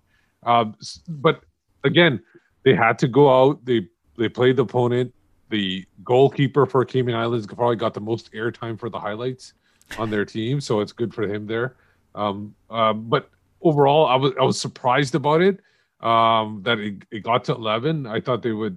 I, I honestly did think after halftime they might take it a little bit easy, but no, they're not going to do that. No, they, and I don't blame. Want, I don't at the record. They yeah, oh, I guess so. Yeah, yeah I, but I don't blame them either. For, yeah, I don't blame them for going for it either, because you like if you let that's the thing. If you there, it's a double-edged sword. You could either think it's going to get too easy and you just coke uh, coast on that, or you don't put the full effort and then you get lazy in the games that that you're not sharp or something like that. So it's you have to go for it, I guess, in this case, and just keep scoring because you you're playing the opponents you're playing. You can't you can't do anything with that. Yeah, it, it was. I was happy for the game today. It was fun. It was enjoyable. The kids were cheering on the goals here at the house. Uh, you know, calling for more and more and more. Um, Gosh, but, that scene from Oliver. So you know, it, it, it was it was great to see. Yeah, disappointed for Marc-Anthony Kaye that he didn't get his hat trick. Yeah. Especially the, the penalty was not well taken. The rebound was maybe a little bit uh, more fortunate that he missed, but the penalty was not well taken. Um, Fonzie buried the second rebound lovely, though. Yeah. yeah, Cavallini, I think it, this was good for him. Uh, again, hopefully good for Vancouver that he, he got in and got uh, some of that uh, Bermuda rust off him and was able to go in and uh, score uh, the way he did. Like you said, Michael, th- some of them were maybe a little more simple, but the diving header was really, really nice. So that, that's good he, for him. He did and miss again, a couple of other good did, opportunities, though, as well. But that's, I mean, if you if, if you score three, then maybe it, it, it's, I mean, if it was, if he had not scored and missed like that, that especially that one or two, um, Ooh, then yeah. that'd be a different kind of talking point. But, I, I, um, I'll take him having five good chances for the Whitecaps and burying three of them in every yeah, game. Exactly. It, you know, and the thing is, is some of these guys, even I think Kyle Laren's goal, if I'm not mistaken, I think they were so shocked, they were so wide open that they didn't know what to do. Yeah. And and I, I felt like they, they they they had to take a second a second to breathe or something like that because they didn't realize how like free they were from taking the shot. They're not used to that. Their marking is so much different in other games. Also, massive clean sheet for Maxim Kripo. Oh, so, what so he, first World Cup qualifier. So he he probably didn't get the workout that Cava did. Um, well, was, no, he, he definitely didn't because the Cayman Islands didn't register a single shot in the whole game. Which is like... How many did Canada have? forty-four. forty-four. So that's a seventy-five percent save percentage for the keeper, which is not bad. Hmm. Well, they weren't all on target. They only oh, okay, had gotcha. They had sixteen okay, on target. Okay, they had sixteen on target, and he let eleven goes in. Yeah, percentage goes down a little bit then. But no, I'm glad. I'm glad they went for it. I'm glad. I'm. I'm. I'm, yeah. I'm glad. This is this is competitive international football. This is not, you know, some you know kids league or something where it's like, oh, let's maybe lay off a bit. Like you need this. You need to do this uh, in games like this. Well, it, it is clear that the Cayman Island money has not gone into uh, you know development of the uh, the sport there. No. But it, it was a, it was a record breaking win. You can take that to the bank, just as long as it is an offshore account. It was good to see them go for it, but at the same time, I mean, how much... You can only beat the team that's in front of you, but how much can you actually take fr- from these games? I mean, does it do much for, for Canada? Maybe gets a little bit of chemistry going? Yeah, ke- chemistry and confidence. And probably probably more the latter than the former. Like, you, like even just talking about Cava, like, I know we're joking and stuff, but, like, if you're if you're Mark DeSantis... You like you're like okay. Hopefully he's hitting stride. He's he's finding the back of the net in a competitive match. Like that's again. I, he's going to be ahead of some of his uh, some of his teammates when he gets into camp. Right. Like this this is a good thing. And so I think for I think for this group of Canadian players, building confidence is really really important. And uh, Herdman is a bit of a master at that. Right. Like the whole oh, yeah. getting getting the players in the right headspace. Uh, making them believe that they can achieve what he wants them to, what they want to. Um, so I, this, I think, created a number of reference points for him to point back to for a, a number of these players, if not the the, whole, the team as a whole. I've got a, a Canadian band kicking off the, the last part of this episode. Maybe I might have to change it and go with Finger eleven instead, just to, to pay homage to, to this. Nice. I don't know. We'll see how that goes.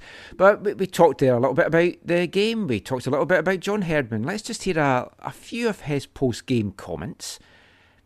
The players showed they want to make a statement tonight. But more importantly, it's about preparing for June. And we knew that Suriname had, had slipped up a little bit against the Caymans with only three goals. And we uh, we wanted to make sure that You know, we, we can get that sort of six, seven goal difference on them, which gives us more control over our destiny going into the, the June fixture against them. It was critical to play this game. I think the goal difference is it could be a massive factor. We again, that Suriname game, you seen that they only came out with three goals. And we looked at that and said, oh, huge opportunity. You know, you go into that game in June now, and potentially only needing a draw to to get into a, an octagon or an octagon playoff. I mean, that's, that's how serious we were taking this tonight. It was, on one side, the group were clear they wanted to make history, and we've done that. The, the second part was the goal difference for Suriname to make it difficult for them. The, the priorities, the World Cup qualification, I mean, that, that for our country will, will change our country forever. Uh, we're, we're aware of that. opportunity um, that, that sits with this group of men and this staff. We, that's what we committed to when we took this role on, to, you know, raise football in this country through World Cup qualification. Not only the financial windfall that follows that sort of qualification, but how we'll unite a country in a way it's never united before, well, since nineteen eighty-six. So we we have a, a very laser-focused, clear vision about what's what's important to Canada and how we're going to go about our business in the June-July window. And I think that's that's why you've seen the January camp this year, the the March camp, the way the players were were rostered across the Olympics and the, the men's national team. So we, we can see that we've got good depth here, and uh, yeah, I think we, we should be able to compete uh, on two fronts in, in the summer, given the squad that we have now. Well, I still think we've got to grow together. Um, you know, the, the the type of opponents we, we've had to play in Nations League, um, you know, we just haven't had enough consistency against the big teams. And so the, these young men are going to learn on the job. Uh, this team are going to learn on the job. But I keep saying, I think there's a, there's a, a connection here now, where the expectation's high. And when that expectation's high and you've seen a committed mind tonight, which was a collective committed mind, if we can bring that to every game we play, I think we all know the type of damage we can create. It's uh, we've seen it in October uh, against the U S A. There's, it's there. It's there to be seen. So for us, it'll be that consistency. And I, and I like the fact we're getting games where we are on death ground. So the U S are in playing Northern Ireland or whoever they're, they're playing in, in Europe, and they're good games. But for our guys, they're on death ground. You know, they lose a game and they're gone. That brings a, a level of intensity, and again, that, that camaraderie. So there's pressure here. And I know people in the media or whatever will be saying, uh, Cayman Islands, there's still a pressure to that game. Uh, it's a different type.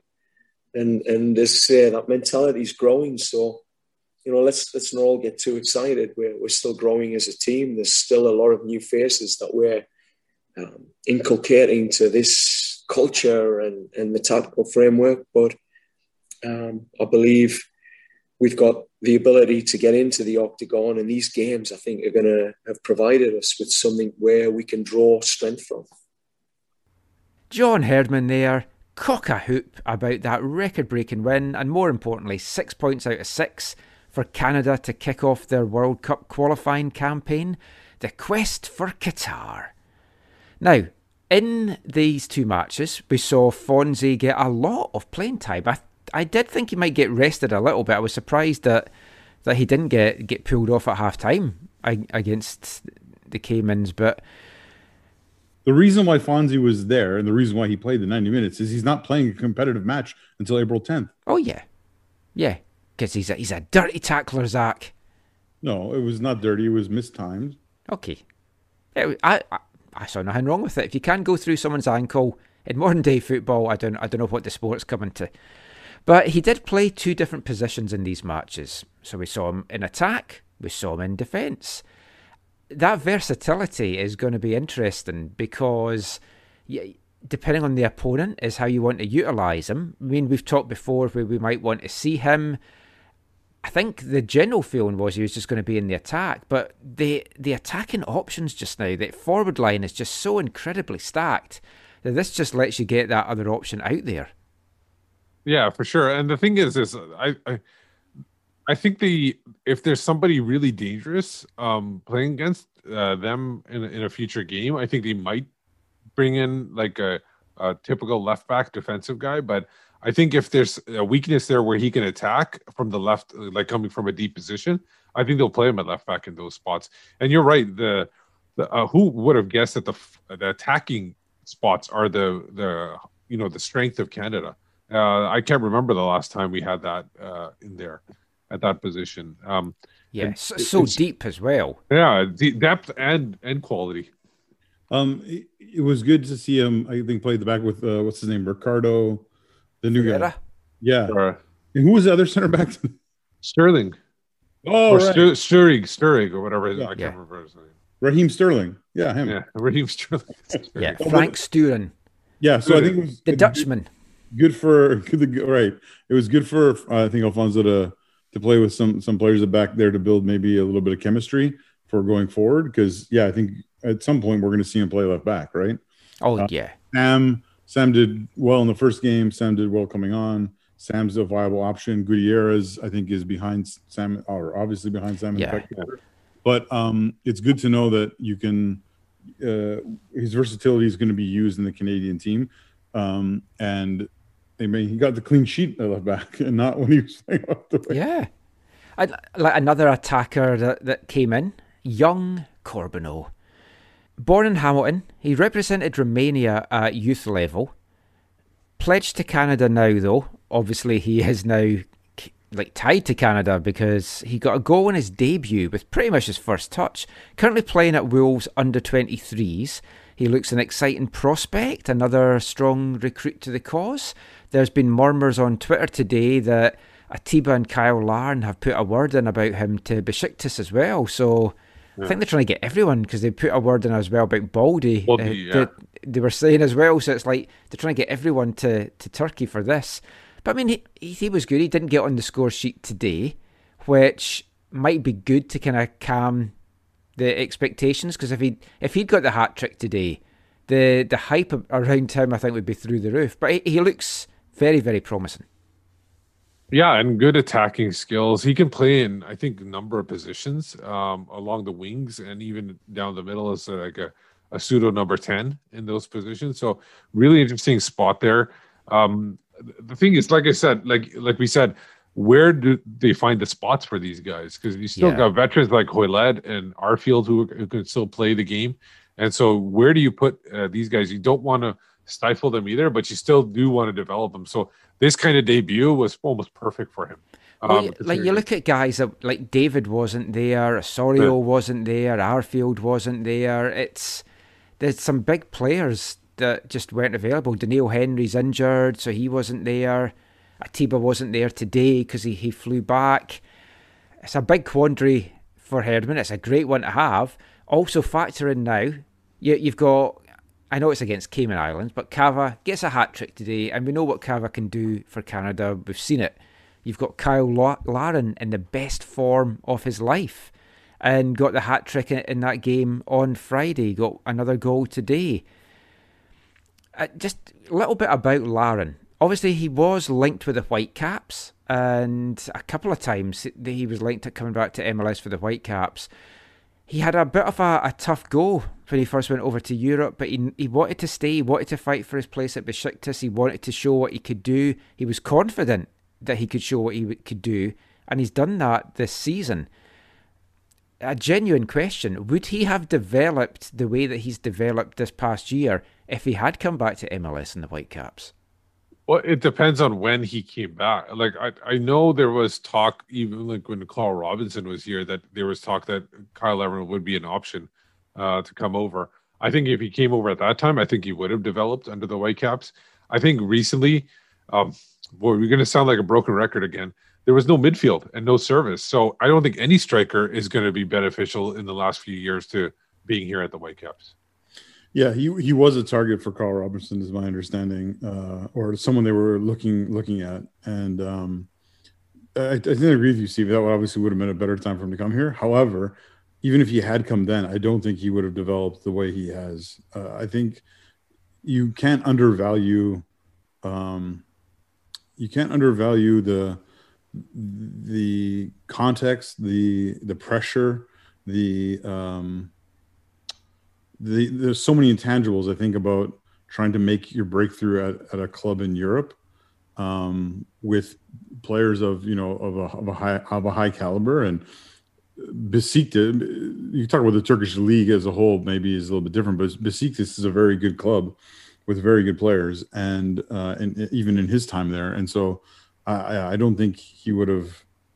I don't think he would have um, progressed the way he has had he had he come to M L S, whether that be Vancouver or anywhere else. Yeah, he already proved in M L S that he he has he has quality. He needed a challenge. He needed a different environment, a different league to uh, to stretch him and to grow him. And it was hard, but he's showing that he's showing his qualities in that in that setting that was initially tough for him to break break into.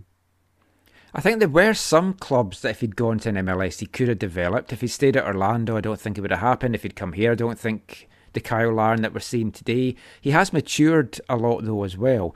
And I got a chance to, to ask John Herdman just for his thoughts on Kyle Larn's development in the past year, what he's seen from him, the growth that he's seen.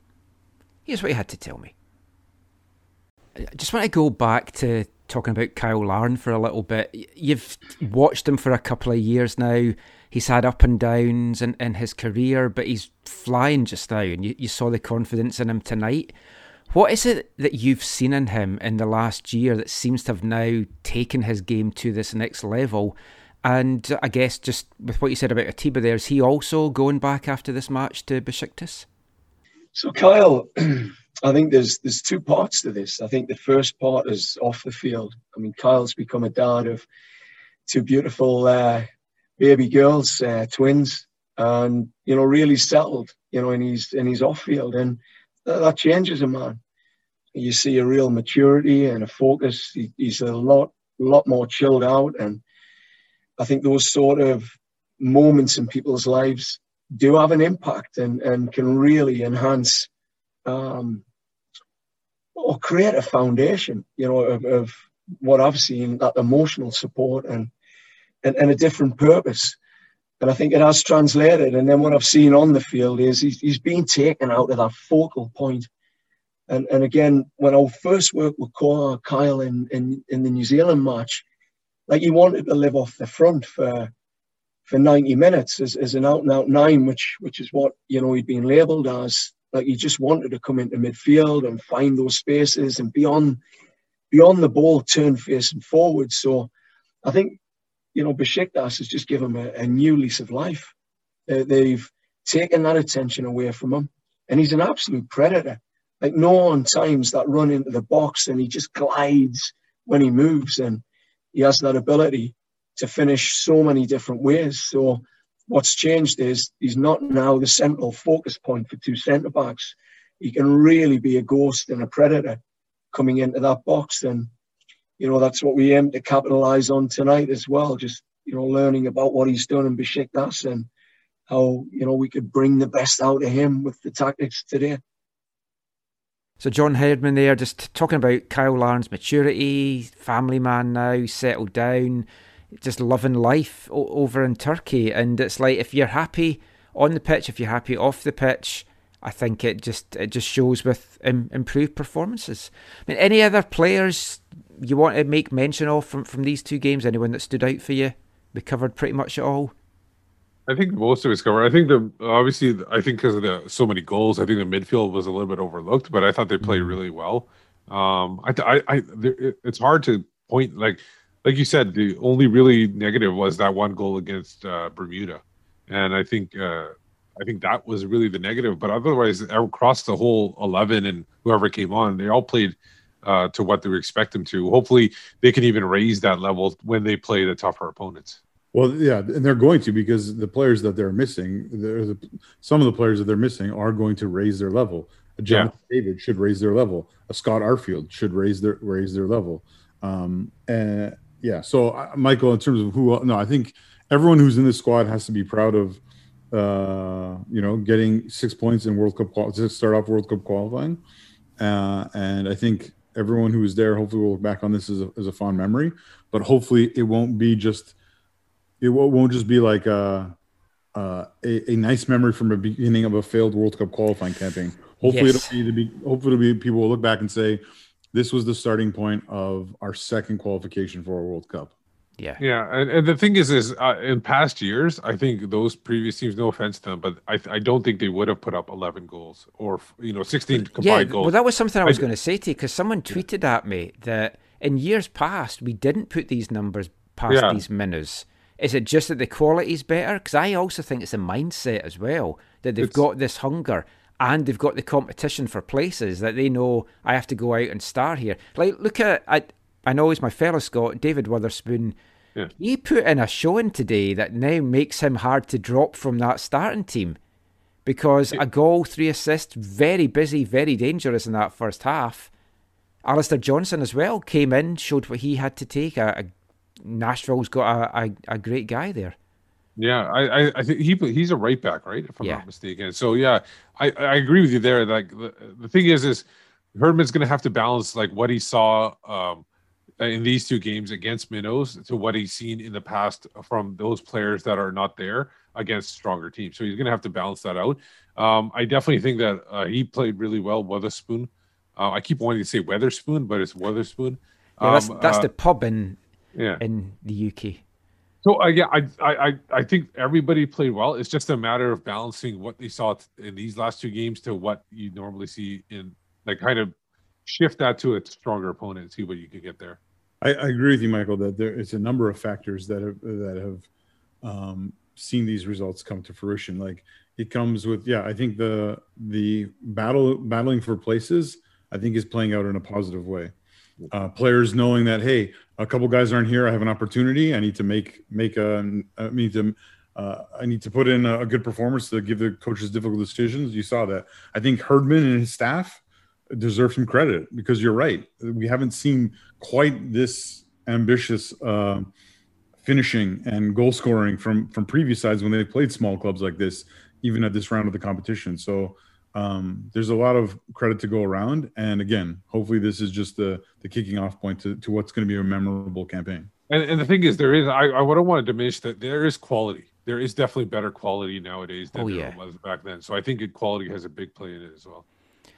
Now, the next games are in June, hopefully four of them. I can't really see they're, they're not unless the wheels really come off. Now we play Aruba on June fifth. That's I know you should never write off opposition. That's a comfortable win. It's already... Take that to your offshore bank account as well. Then you've got probably the only tough game of the group, potentially Suriname on June eighth. Now, they also have six points from their first two games. They just beat the Caymans three nil though, but then they thrashed Aruba six nil. They've been, since twenty nineteen, they've been adding Dutch-born players, because they're allowed to now do that. So much like Canada's gone out there with their recruitment drive to get players in, they're hitting the Dutch guys that's maybe not got a sniff of the Dutch team to, to be able to come in and play for them. That they've got players that's playing at some of the top clubs in Europe, players that you might know, Kelvin Leerdam, that's with Inter Miami just now, he's on their roster. Nigel Hasselbank, who you guys might not know, but he, he's played in the Scottish Premier League for a couple of seasons in the past. So they've been adding guys like that. The rumours are they're going to be having more guys commit to Suriname as well. So come June, they could have some stronger players as well. Are they a threat? I, I guess technically they are. They have to beat Canada now because of the goal difference, though. So that was good why they're... they're they ran it up today, because if we'd just got that three nil forfeit, we could have been in a bit of a mess here and we might have had to beat them, and a draw would have been good enough for Suriname. But even though they're adding these players, you have to be very comfortable that you're going to get past them.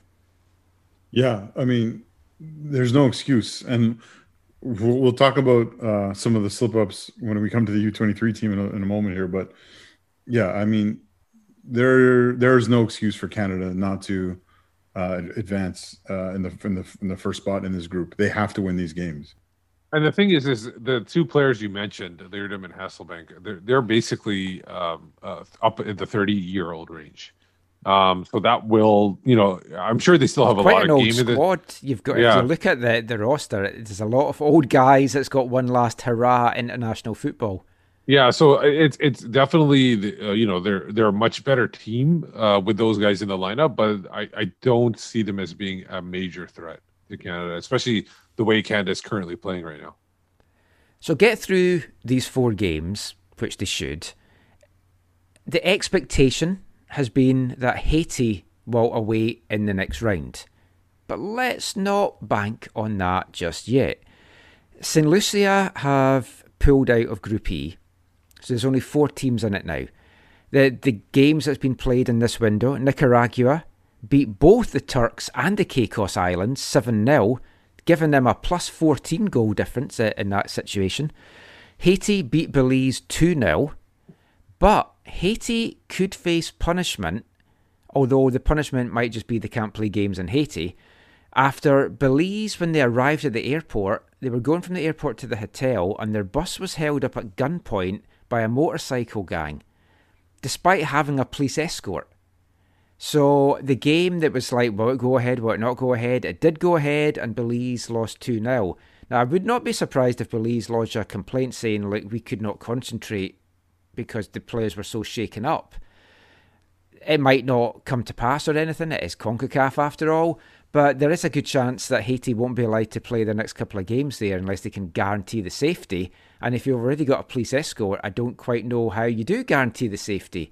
So that might see both the games, if Canada end up playing Haiti, against them in Florida. Or it might now give Nicaragua an advantage as well from maybe getting through and being the opponents. I think I'd prefer Nicaragua to, to Haiti, but I don't know. Just your, your final thoughts on that? Canada owes Haiti in football. They they need to play them and beat them is what I would like to see happen. Um, but yeah, in terms of player safety, uh, yeah, something has to be done about that. Um, Especially if you're trying to convince the European guys to come over. Yeah, yeah, yeah Bayern, just you release Fonzie. We're going to take him to, to Haiti. No, no, yeah. no. He won't be involved with the motorcycle gang. But at least Canada's two games went off without too many hitches. Just a slight delay against the Cayman Islands. But all things considered, it, it was a good couple of days away for these guys to get together, build some chemistry. They're all going to be heading back to their clubs now. And f- for these games, John Herdman had kind of talked about that he was going to particularly use the European-based players because they'd been playing, been up to speed, things like that. For the M L S guys, especially the, the Whitecaps guys that have been involved with the, the senior team, the the three guys, Guti, Crepeau, Cavallini, the five guys that have been away with the under twenty-threes, hopefully that bodes well for the Whitecaps. We kind of touched on it earlier, kind of gets them up to speed, bit of rust off for, for Cava, getting some goals, getting some confidence behind him. The, the Whitecaps head off to Utah on Friday. These guys will all stay in the U S and then meet up with the group next week. But it is going to be a, a little bit hard, you have to feel, with such a busy international schedule this year. You're going to have guys going from club to country to club to country. And it is tough. It's going to be tough to get in the right mindset. You're learning tactics with your club side, how they might want you to play. Then you find yourself in the international setup and they might want you to play a little bit differently. So that there's a lot to kind of balance as a player. There's going to be a lot of games, a lot more games than some of these guys might have been used to for the last couple of years as well. It, it's going to be a, a tricky balancing act. And that, that was a question I put to one of the M L S guys, C F Montreal's Samuel Piet. Piet played in both these games, making his fiftieth appearance uh, against Bermuda and then captaining the side against the Cayman Islands. Here's what he had to tell me about getting in the right mindset for both club and country. Hi Sam, I just want to ask you about balancing like club and, and country and the mindset involved in that. This year, it's an intense year. You're going to be playing so many games for Montreal, so many games for Canada. We've joked with Cava out here in Vancouver that there's a chance he'll play more games for Canada than he, he might actually play for, for the Whitecaps. What what does your mentality need to be like to keep doing that jump from club to country to club to country? Yeah, it's it's a really good question. It's um it's difficult, obviously, because you work on some some things with your club that when you come to the national team, it's a totally different environment, uh, totally different um tactics um so no especially this year uh, where it's a really busy year. I think it's it's super important, you know, to keep in touch with um you know the guys that you have with the national team, because obviously with my team, you know, you see uh your teammates, your coaches every day, uh but with the national team it's once every three months, four months. I think this year is going to be every two months or three, more or less. Um so make sure that we have, you know, that Um, consistency on either Zoom call with the staff to, you know, make sure we don't forget the tactics um, that we work on when we're at camp. Uh, you know, the relationship that you create with some guys. You know, I've, I've met some new guys here in camp um, that I might probably, you know, see again in June. uh, to make sure that I keep this relationship alive and, and you know, that we're all focused on, on the same goal.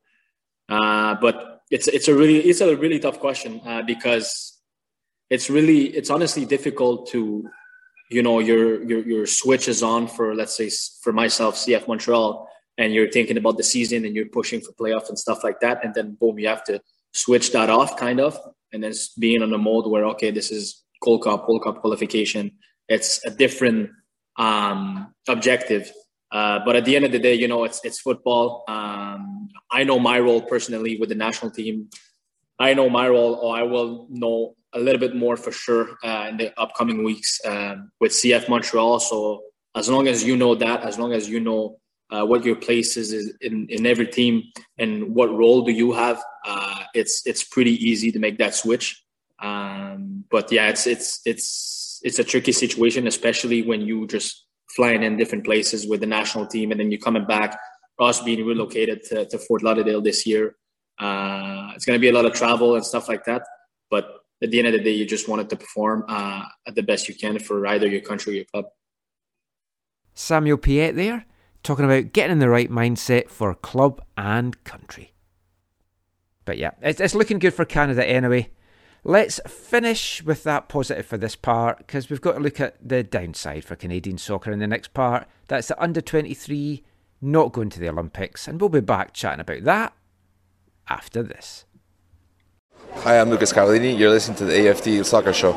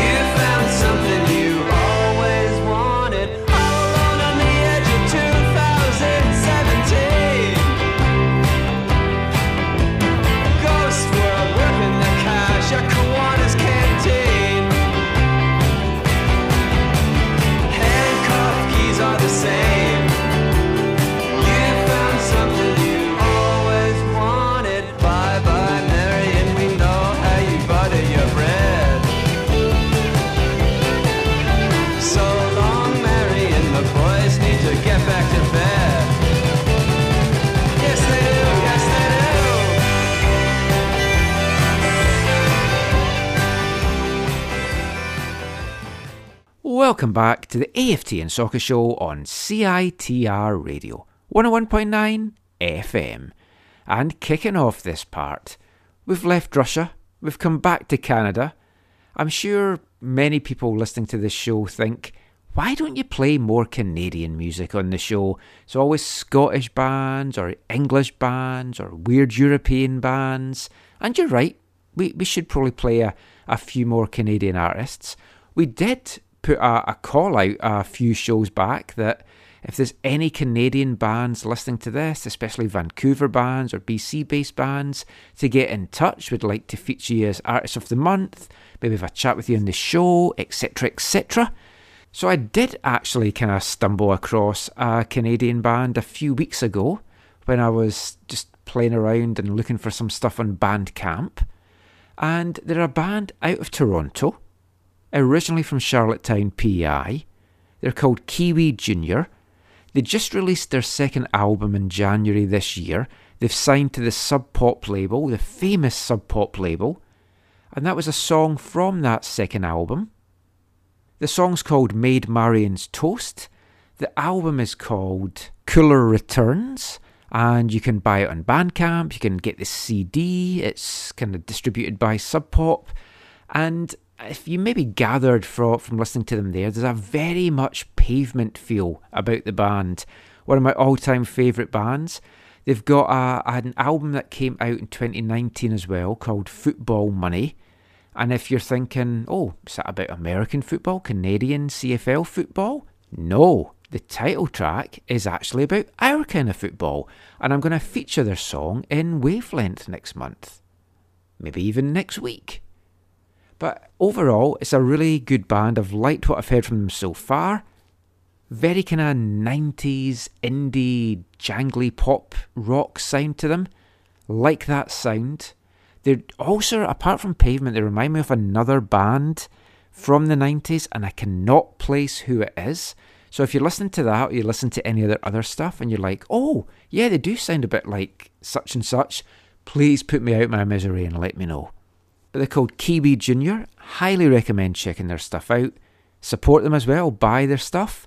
Support local music, just like you support local soccer and local soccer podcasts.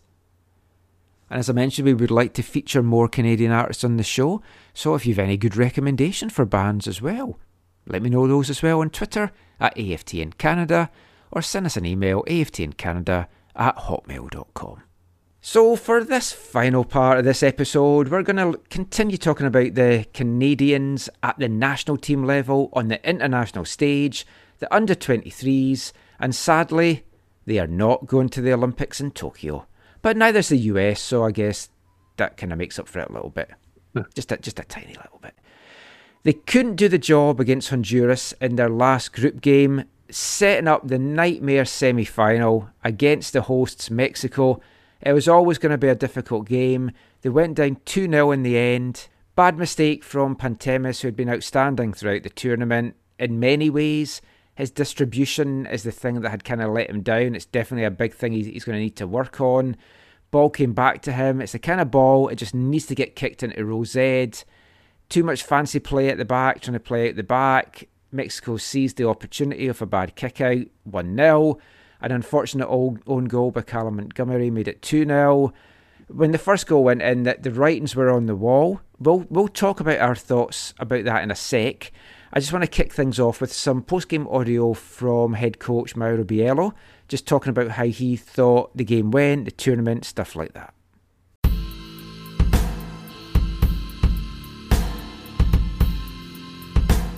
Obviously a disappointing result tonight. Uh, you guys looked like you were, you were in good shape, and then that mistake by James really kind of turned that game around. Just just your thoughts on the contest. Yeah, I think, uh, you know, we had uh, – I thought we had the tactics right. Uh, we were frustrating them, not really giving them uh, the chances. Um, you know, it's unfortunate. Uh, we had to be perfect. You have to be perfect against a team a team like that. Uh, you know, there's there's a lot of good players on that team, and and uh, you know, unfortunately, we made that mistake, and uh, it changed the game. Uh, you know, but I think we're we're better. We're a better team after this game. I think uh, you know, you always learn and grow from. Uh, games like this, and I think that's the uh, in, in the end that's the end in mind is, is is how to improve and how to be better.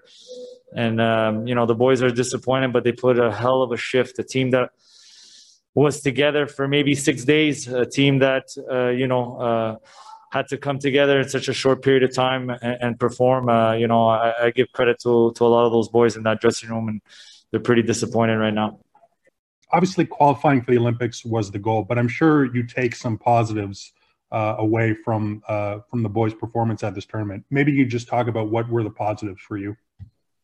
Yeah, I think there was a lot of positives, and uh, you know, when I when I think, you know, the the end in mind for sure from a performance standpoint, you want to make it to the Olympics, but the end in mind in this program is is to have an alignment from the men's national team all the way down, and and for me it was to build a foundation with the group, uh, you know, and graduate some of these players to move on to the men's national team. And. And I think that's uh, that's the end in mind with this uh, with this uh, organization.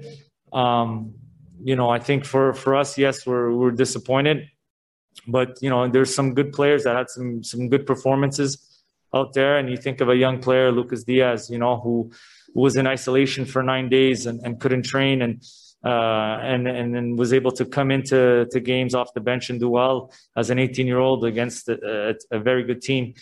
So those are those are positives. Davey Norman had a solid, uh, solid.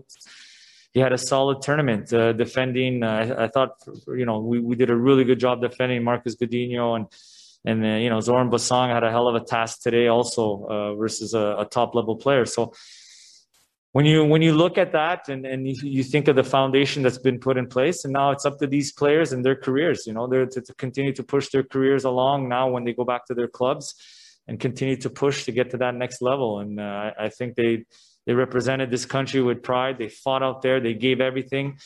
Uh, but unfortunately, it, it was it was uh, we came up short. Um, but there's a lot of positives we could build from.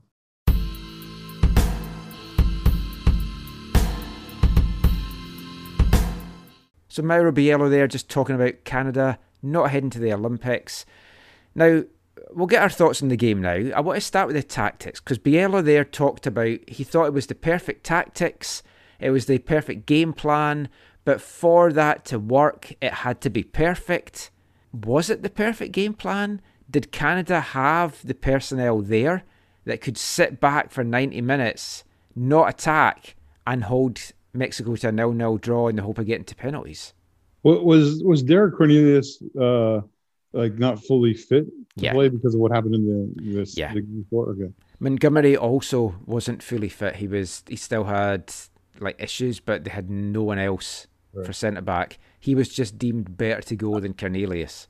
I think I think that that alone is a, is a concern in terms of if you're if you're planning on you know, parking the bus or playing ultra defensively for for ninety minutes and hoping to nick a goal or take it to extra time or, or shoot us or whatever. Um, I don't I don't know if that's the the best tactics, because you're right, it does have to be flawless, right? And they weren't flawless. When you when you're playing your fourth game in what eight or nine days or something. Yeah. To expect the guys to put up a defensive showing in that and be perfect and be flawless, it was never going to happen. They didn't really look like threatening Mexico even at all. No, and and the th- but the thing is, is like if if you talk about the you know the four games, um, the majority uh, coaches that when they're facing a tough team like Mexico, uh, would go with that strategy, um, because you're playing in Mexico. You're trying to wear them down, trying to get where you could steal a goal. I'm sure they never showed any attack, but I'm sure if they were given, there was an opportunity, they were probably given a green light to attack. Uh, but it had to be the perfect opportunity.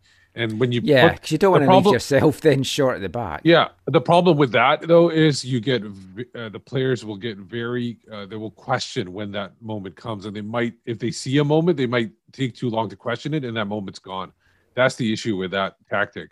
Um, so I, it's hard to second guess, be considering, like you said, they had to, they had one and a half center backs, and uh, they had to play a defensive style in order to protect those guys.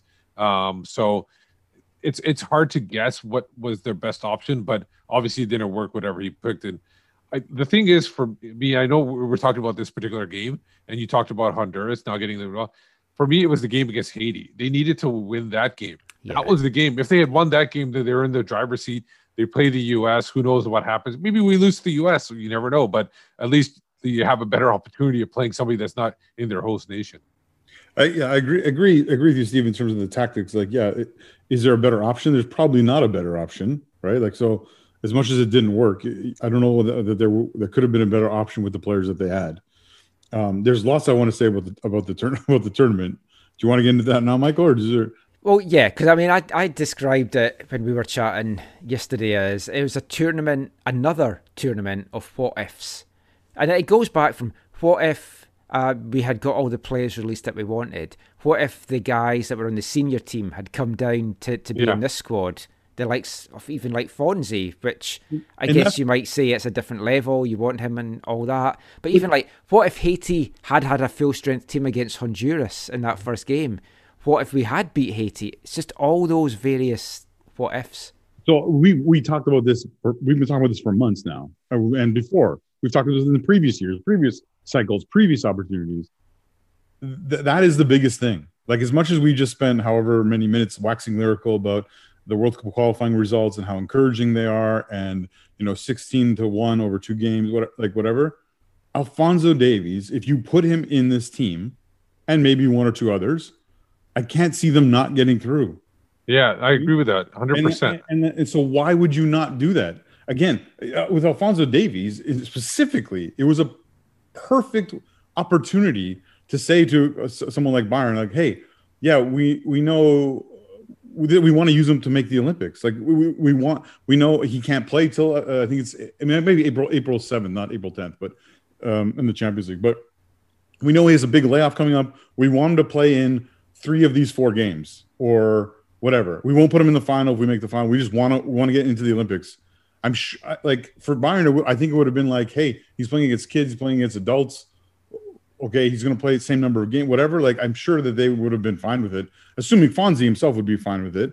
Which yeah. I, I can't... Surely he would learn more in games like that, especially like a game against Mexico, than he's learned in a game against the Cayman Islands today for his development. I think it would have been more testing, yeah, on yeah. the whole, for sure. And so it, it's so frustrating to see this approach continue to be taken. And I don't, I, I want to put all the blame on the C S A or, or maybe even John Herdman, like who I really appreciate, but, um, but I'm sure there's a, maybe the players themselves or whatever have, have a, you know, want to be with the World Cup team, whatever. Like, but someone, we, we often talking about Canadian football, but people or individuals need to step back and do what's best for the, the football in the country as a whole. And this is one of those situations where I think what would be better for Canada would to be in the Olympics, and something could have been done to aid that effort. And it continues not to be done. And I hope they, well, it might not matter next time, but I hope they will revisit their approach because it was not a good one. No, and it, you can even take Fonzie out of the picture if you want to, but look at some of these other players that could have been down there. You got Kamal Miller, uh, uh, who could play center back. He would have helped out, especially with the injuries that went down. Oh, yeah. Um, um, you got, uh, uh, okay, Theo Carboneau, maybe you wanted to cap him for the uh, the senior team, but you got Jaden Nelson, who could have helped in the attack. Um, and then up front, uh, Liam Miller, who has been capped before, could have gone there. He's only twenty-one. He he would definitely would have fit in there.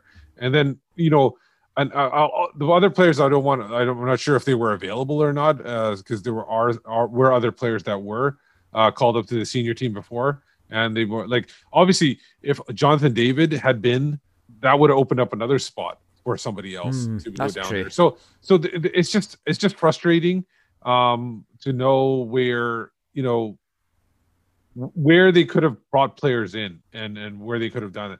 Um, like I wish I owe uh, what uh, Akonella, uh, Akonola, whatever. Oh I wish, yes, I wish he had made a decision to go to Canada. Maybe they could have used him in yeah. the Olympics. Uh, did he play for the U S in the? He didn't play for the U S either, right? No. At the or, no. German? I think he is injured. Just oh, injured. There's, oh, there's, well, there's also been the COVID outbreak. Because yeah. T F C didn't. T F C weren't releasing any players anyway, right? And then right, they had right. the COVID outbreak, so they still didn't. But they, they allowed Jaden Nelson to go though. Yeah. Again, for me, Jonathan David, if he was available, should have been with the Olympic team. Yeah, yeah. I agree with well, that. Like even a goalkeeper. This was a debate I saw on Twitter today. Dane Saint Clair. Oh yeah. yeah. The third keeper with the senior team, but he didn't play. So if you're not going to play him. You, you could should have brought, brought Panteras up here to the senior team and let Dwayne Saint Clair go down there. Yeah. That would have been better. Although, I mean, I don't want to pile on Panteras because he had a great tournament. One error. I mean, we saw it with the, the U S with Ochoa as well. Yeah, you made a mistake. Saint, it's a position that hangs you out to dry. True, but if Saint Clair had a fantastic end of the M L S season where I think he would have been helpful. Um, maybe as a veteran at a higher level that he yeah. would have been better than. And, and all of this is not to knock on the... the squad and, and and some of their achievements in the oh in no because they, they they played out their skins. Yeah, this is objectively saying who are better footballers, who who could have helped the team done better, yeah. and and but the fact that these other players were in the uh, uh, World Cup World Cup qualifying team shows that they're, they're viewed as being better. So it's not a knock against against these guys and where they're at in the the depth chart for the Canadian men's national team. It's we want to we want to win, we want to achieve things. And qualifying for the Olympics is an achievement for this country. And, if and Canada they, wants to be a powerhouse in CONCACAF, these are the games that you have to win. These are the tournaments that you have to be at. Yeah, and the thing is, is uh, the like that's why we have a great respect for Dorier Cornelius, who could have probably said, "No, I want to go to the senior team only," but he went down to the uh, the U twenty-threes. I don't know yep, how much cap- of a choice he had in there, but he yeah he captained be- them, did well. I'm sure he would have played if he could have as well. Last little bit on this. What did you think of Biello's tactics overall? Because there's been a lot of criticism for being too negative um, in the matches and just being too defensive and just not having the ability yeah. to flick that switch. They they did play cagey at times. I don't know if it, maybe it had to do with the four games. And so I don't know if that's the reason why he wanted to save himself because they felt like they would make the semifinals and he wanted to save it. Uh, but... Maybe they expected to be against the U S where they could have uh, performed a little bit and uh, forward imagine. But so that that's where I think you need to play your best and get that result, that top spot in their group, and then worry about the semifinal at that point. So what one player I do want to, to talk about, though, a, a standout player, former Whitecap, now with Cavalry, F C in the C P L, David Norman. We know him as a midfielder. He came in and had a, a great showing. Forced to play centre-back. It's a position we've seen him play a, a couple of times. He's kind of played as a as a holding guy in a back three with W F C two. It's not his favourite position. It's a position Steve's talked about before, though, that yeah. could be a good position for him. He he was like one of the, the Canadian players of the tournament for me. I agree that. And the thing is, the, the reason why I mentioned that is because the the way he plays fits the modern way that a lot of people want their center backs to play. He can handle the ball. He can tackle. He's physical. He can win balls in the air. That's why I think, I know he wants to be that midfielder, but even for his, like, I'm I'm not putting, like, I don't want to say that you should do this, you should do that. I don't want to put that on anybody. They should do what they want to do. But for a center back, center back's longevity in, in the sport is longer than what a midfielder is. Like, he can expand his career as well by playing center back, because there's always a need for a solid center back. Yeah, I think David uh, did himself did himself proud. Yeah, I was happy for him. Just watching some of his tackles were just oh was... that that if there was V A R, he would have been sent off against Mexico. But that was a tackle that was needed, because that was going to be a goal. um and uh, yeah, no, it was just great to great to be able to watch him play again.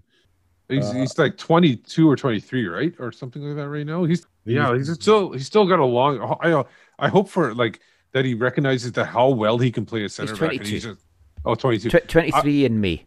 Yeah, I hope he recognizes how well he played there, and and sees that if somebody wants him to play there, that he's willing to do it. Because I'm going to play some audio now from after the game against Mexico, where a couple of us asked David about his tournament playing centre back. Here's what he had to say about it. Hi, David. Uh, I know you're obviously going to be disappointed after how things played out there, but on a, on a personal level, the tournament that you've had coming into this after the injuries that, that you have had, playing at a position that you haven't played that often in your career, how do you look at the, the tournament for you personally? Uh, I think you put a spot on, Michael. I think the first thing is disappointment. Um, you know, I haven't really had, had much time to let that sink in yet. Um, it's a, a group of boys that are, are disappointed. Um, personally, I'm I'm happy with the, with the minutes I've played. Uh, we'll have to look and analyze and um, go from there. Obviously, you were playing center back for the entirety of, of, of the tournament. Um, how did you like playing in the role? How how much comfort do you think you've gained Um, playing in that position as the games have, have gone on? Yeah, I've, I've played a lot there in, in training in the last couple of years. These were my first games that I've I've really played.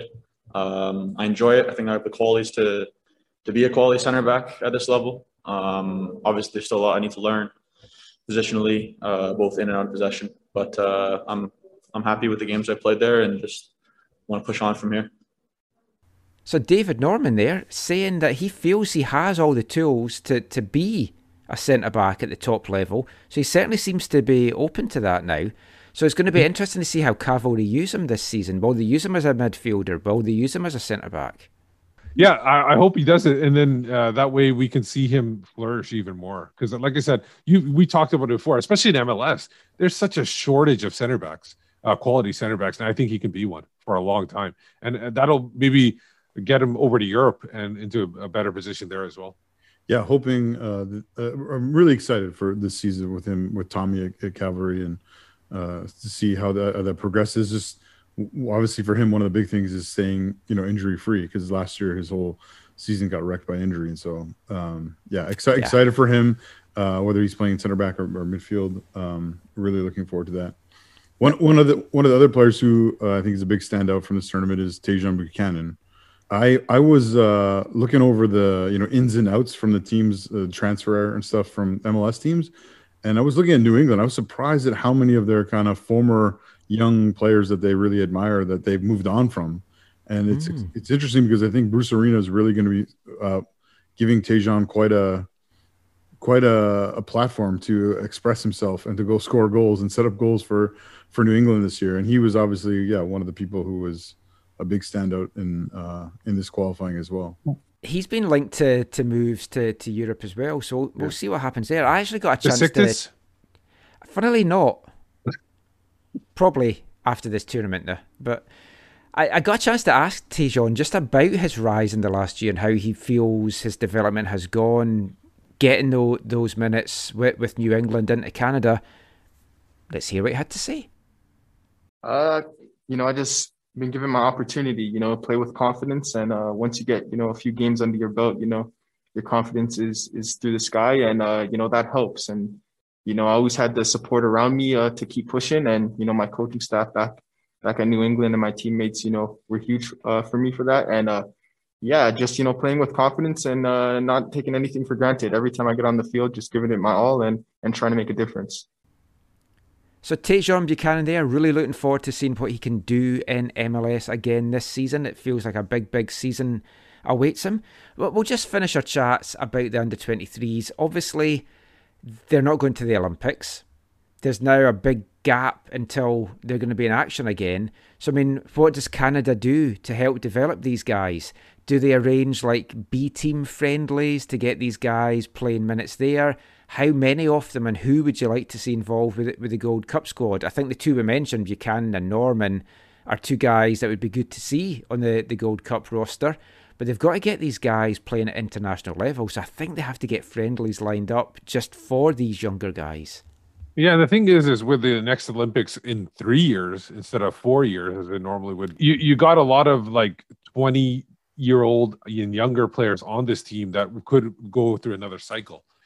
Uh, there's definitely some possibilities. I one hundred percent agree that they need to have some um, B friendlies uh, for these guys, even if it's in like a, a kind of like a, a exhibition or behind closed doors kind of games, uh, just to get these guys. And even uh, not only friendlies, but get them in camps where the U twenty-threes that could be for that next Olympic cycle are together in a camp, so they get to know each other, they train with each other, so they're ready next time where they can kind of create a formation. And if Biello's not the coach going forward at the U twenty-threes, hire a steady U twenty-three that can move up and down from the national team and kind of be your buffer for the national team and things. So yeah, um, and full time, not like Christ yeah. who's doing assistant manager in M L S and full time with the under twenty-threes, because that hasn't the, worked out. The coach can be full time for sure. Assistants, you can bring in assistants from anywhere, but a coach needs to be full time. Yeah. Yeah, I agree in terms of the, the, we're talking about the Gold Cup, that a number of these guys, if if if if Herman's going to stay with his approach and like save the best players for World Cup qualifying and give them a break for the Gold Cup, which again philosophically I, I don't fully necessarily agree with, but if they're going to do that approach, if they're going to play, continue to play that out, then yeah, there there needs to be a number of these U twenty-three guys who make that team and and make the field as well. So I just want to finish off with one final piece of audio from John Herdman. I asked him the other day about balancing the these squads that's for the, the games that's coming up in June, coming up in July, how you get these young guys involved from the under twenty-threes. Didn't get the, the full answer that, that I was hoping for with regard to that, but, but here's what he told me. Hey John, uh, just looking ahead to the, the year, I don't want to obviously look too far past Cayman Islands, but it's such a, a busy couple of months coming up. It's kind of gone from like famine to feast. Are you going to use the next couple of games just to kind of have a look at some of the guys with a view as who might want to be involved in World Cup qualifying, who you might want involved just in the Gold Cup, stuff like that? Yeah, I, th- I think you've raised a good point there. And, you know, this squad was assembled to to really get a sense of some of those players that we, we didn't know so well, the Alistair Johnsons, the Theo Korbanows, um, to Frank Sturring, Ricardo Ferreira. You know, these players we, we don't have a, a lot of data on in that red shirt. So the training environment's revealed a lot. And obviously, they're, they're, some of them with those cameo performances showed us some things as well. So coming into this game, I think, like you said right at the beginning, you, you just can't look beyond it. It's it's it's so vital to the point whoever made at the beginning that, you know, you, you haven't got room for error. I think it was Derek. Like, there isn't room for error here. So you you just as a as a coach, you you can't be putting that eye too far ahead, but at the same time, you, you've got to understand the opposition in front of you. You've got to know where the players are coming out of that game only two days ago. And those two-day turnarounds, some players cope with them better than others, and I know which players they are. And uh, so it's it's a squad thing. It's I keep saying this all year. It will be a squad of players that, that gets Canada through this to this tournament. And uh, you're right. I think if we're naive enough just uh, to focus on that same eleven consistently, the benefit is there'll be game chemistry and more minutes together. But at the same time, you can't always rely on on these people being available, not in international football. That's that's certainly what I've learned in the last uh, three years. So the deeper the squad, the better, and the more opportunity people get, that, that will help us in the future. But got to be balanced now with laser focused on getting us through that, that first goal in this game is crucial. And then making sure the, the game's out of sight pretty quickly is, is the next mission in game. Definitely a lot of decisions ahead for John Herdman. Who does he call up for these Gold Cup games? Who does he call up for the World Cup qualifiers? What under twenty-three guys are involved? I guess we'll find out in a couple of months' time.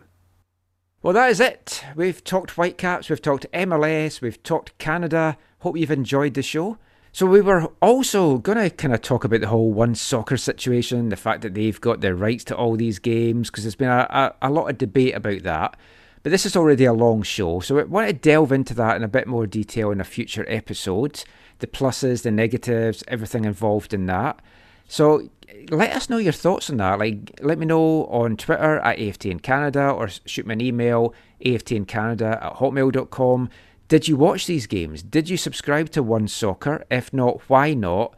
And just your thoughts on them having all the rights to this, because they've also got the rights to the C P L, and they've just announced that they're going to have the rights as well to the CONCACAF Champions League this season as well. So there's a lot of content there, but are people prepared to pay for it? Are enough people paying for it?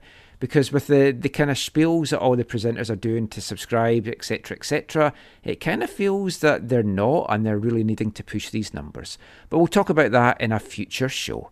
But that is it for this episode of the A F T N Soccer Show. Just before we go, guys, let everyone know where they can find you online. You can find me on Twitter at WhitecapsBeat. I'll be back on Twitter in the next week or so. You can find me there at Zachary A M. You can find me on Twitter at A F T N Canada. You can probably also find me checking out what websites are going to have cheap chocolate after the, the Easter weekend as well. Can't get enough of that. Read all our stuff away from the numbers, A F T N dot C A. And please give us a subscribe on our YouTube channel. We need to get those numbers up. We're going to have some fun stuff coming out next month on YouTube. So like, subscribe, thumbs up, all that stuff. YouTube dot com backslash A F T N Canada. But that is it for this week's show. We will be back soon. Until then, thanks for listening, take care, and allez la rouge.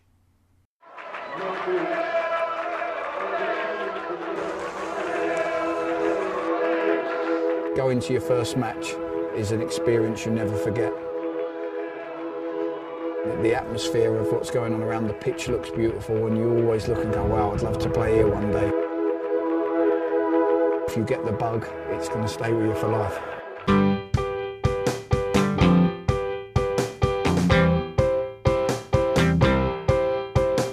Ten minutes left. Yeah, but there's still some time. It's not the final score. We need more than the numbers we're given. Show us you live and breathe the game. You're more than a name. That's what we came for.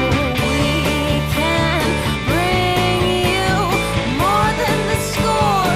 Every story. Let's take this thing off of the field into the real world. Away from the number. Away from the numbers.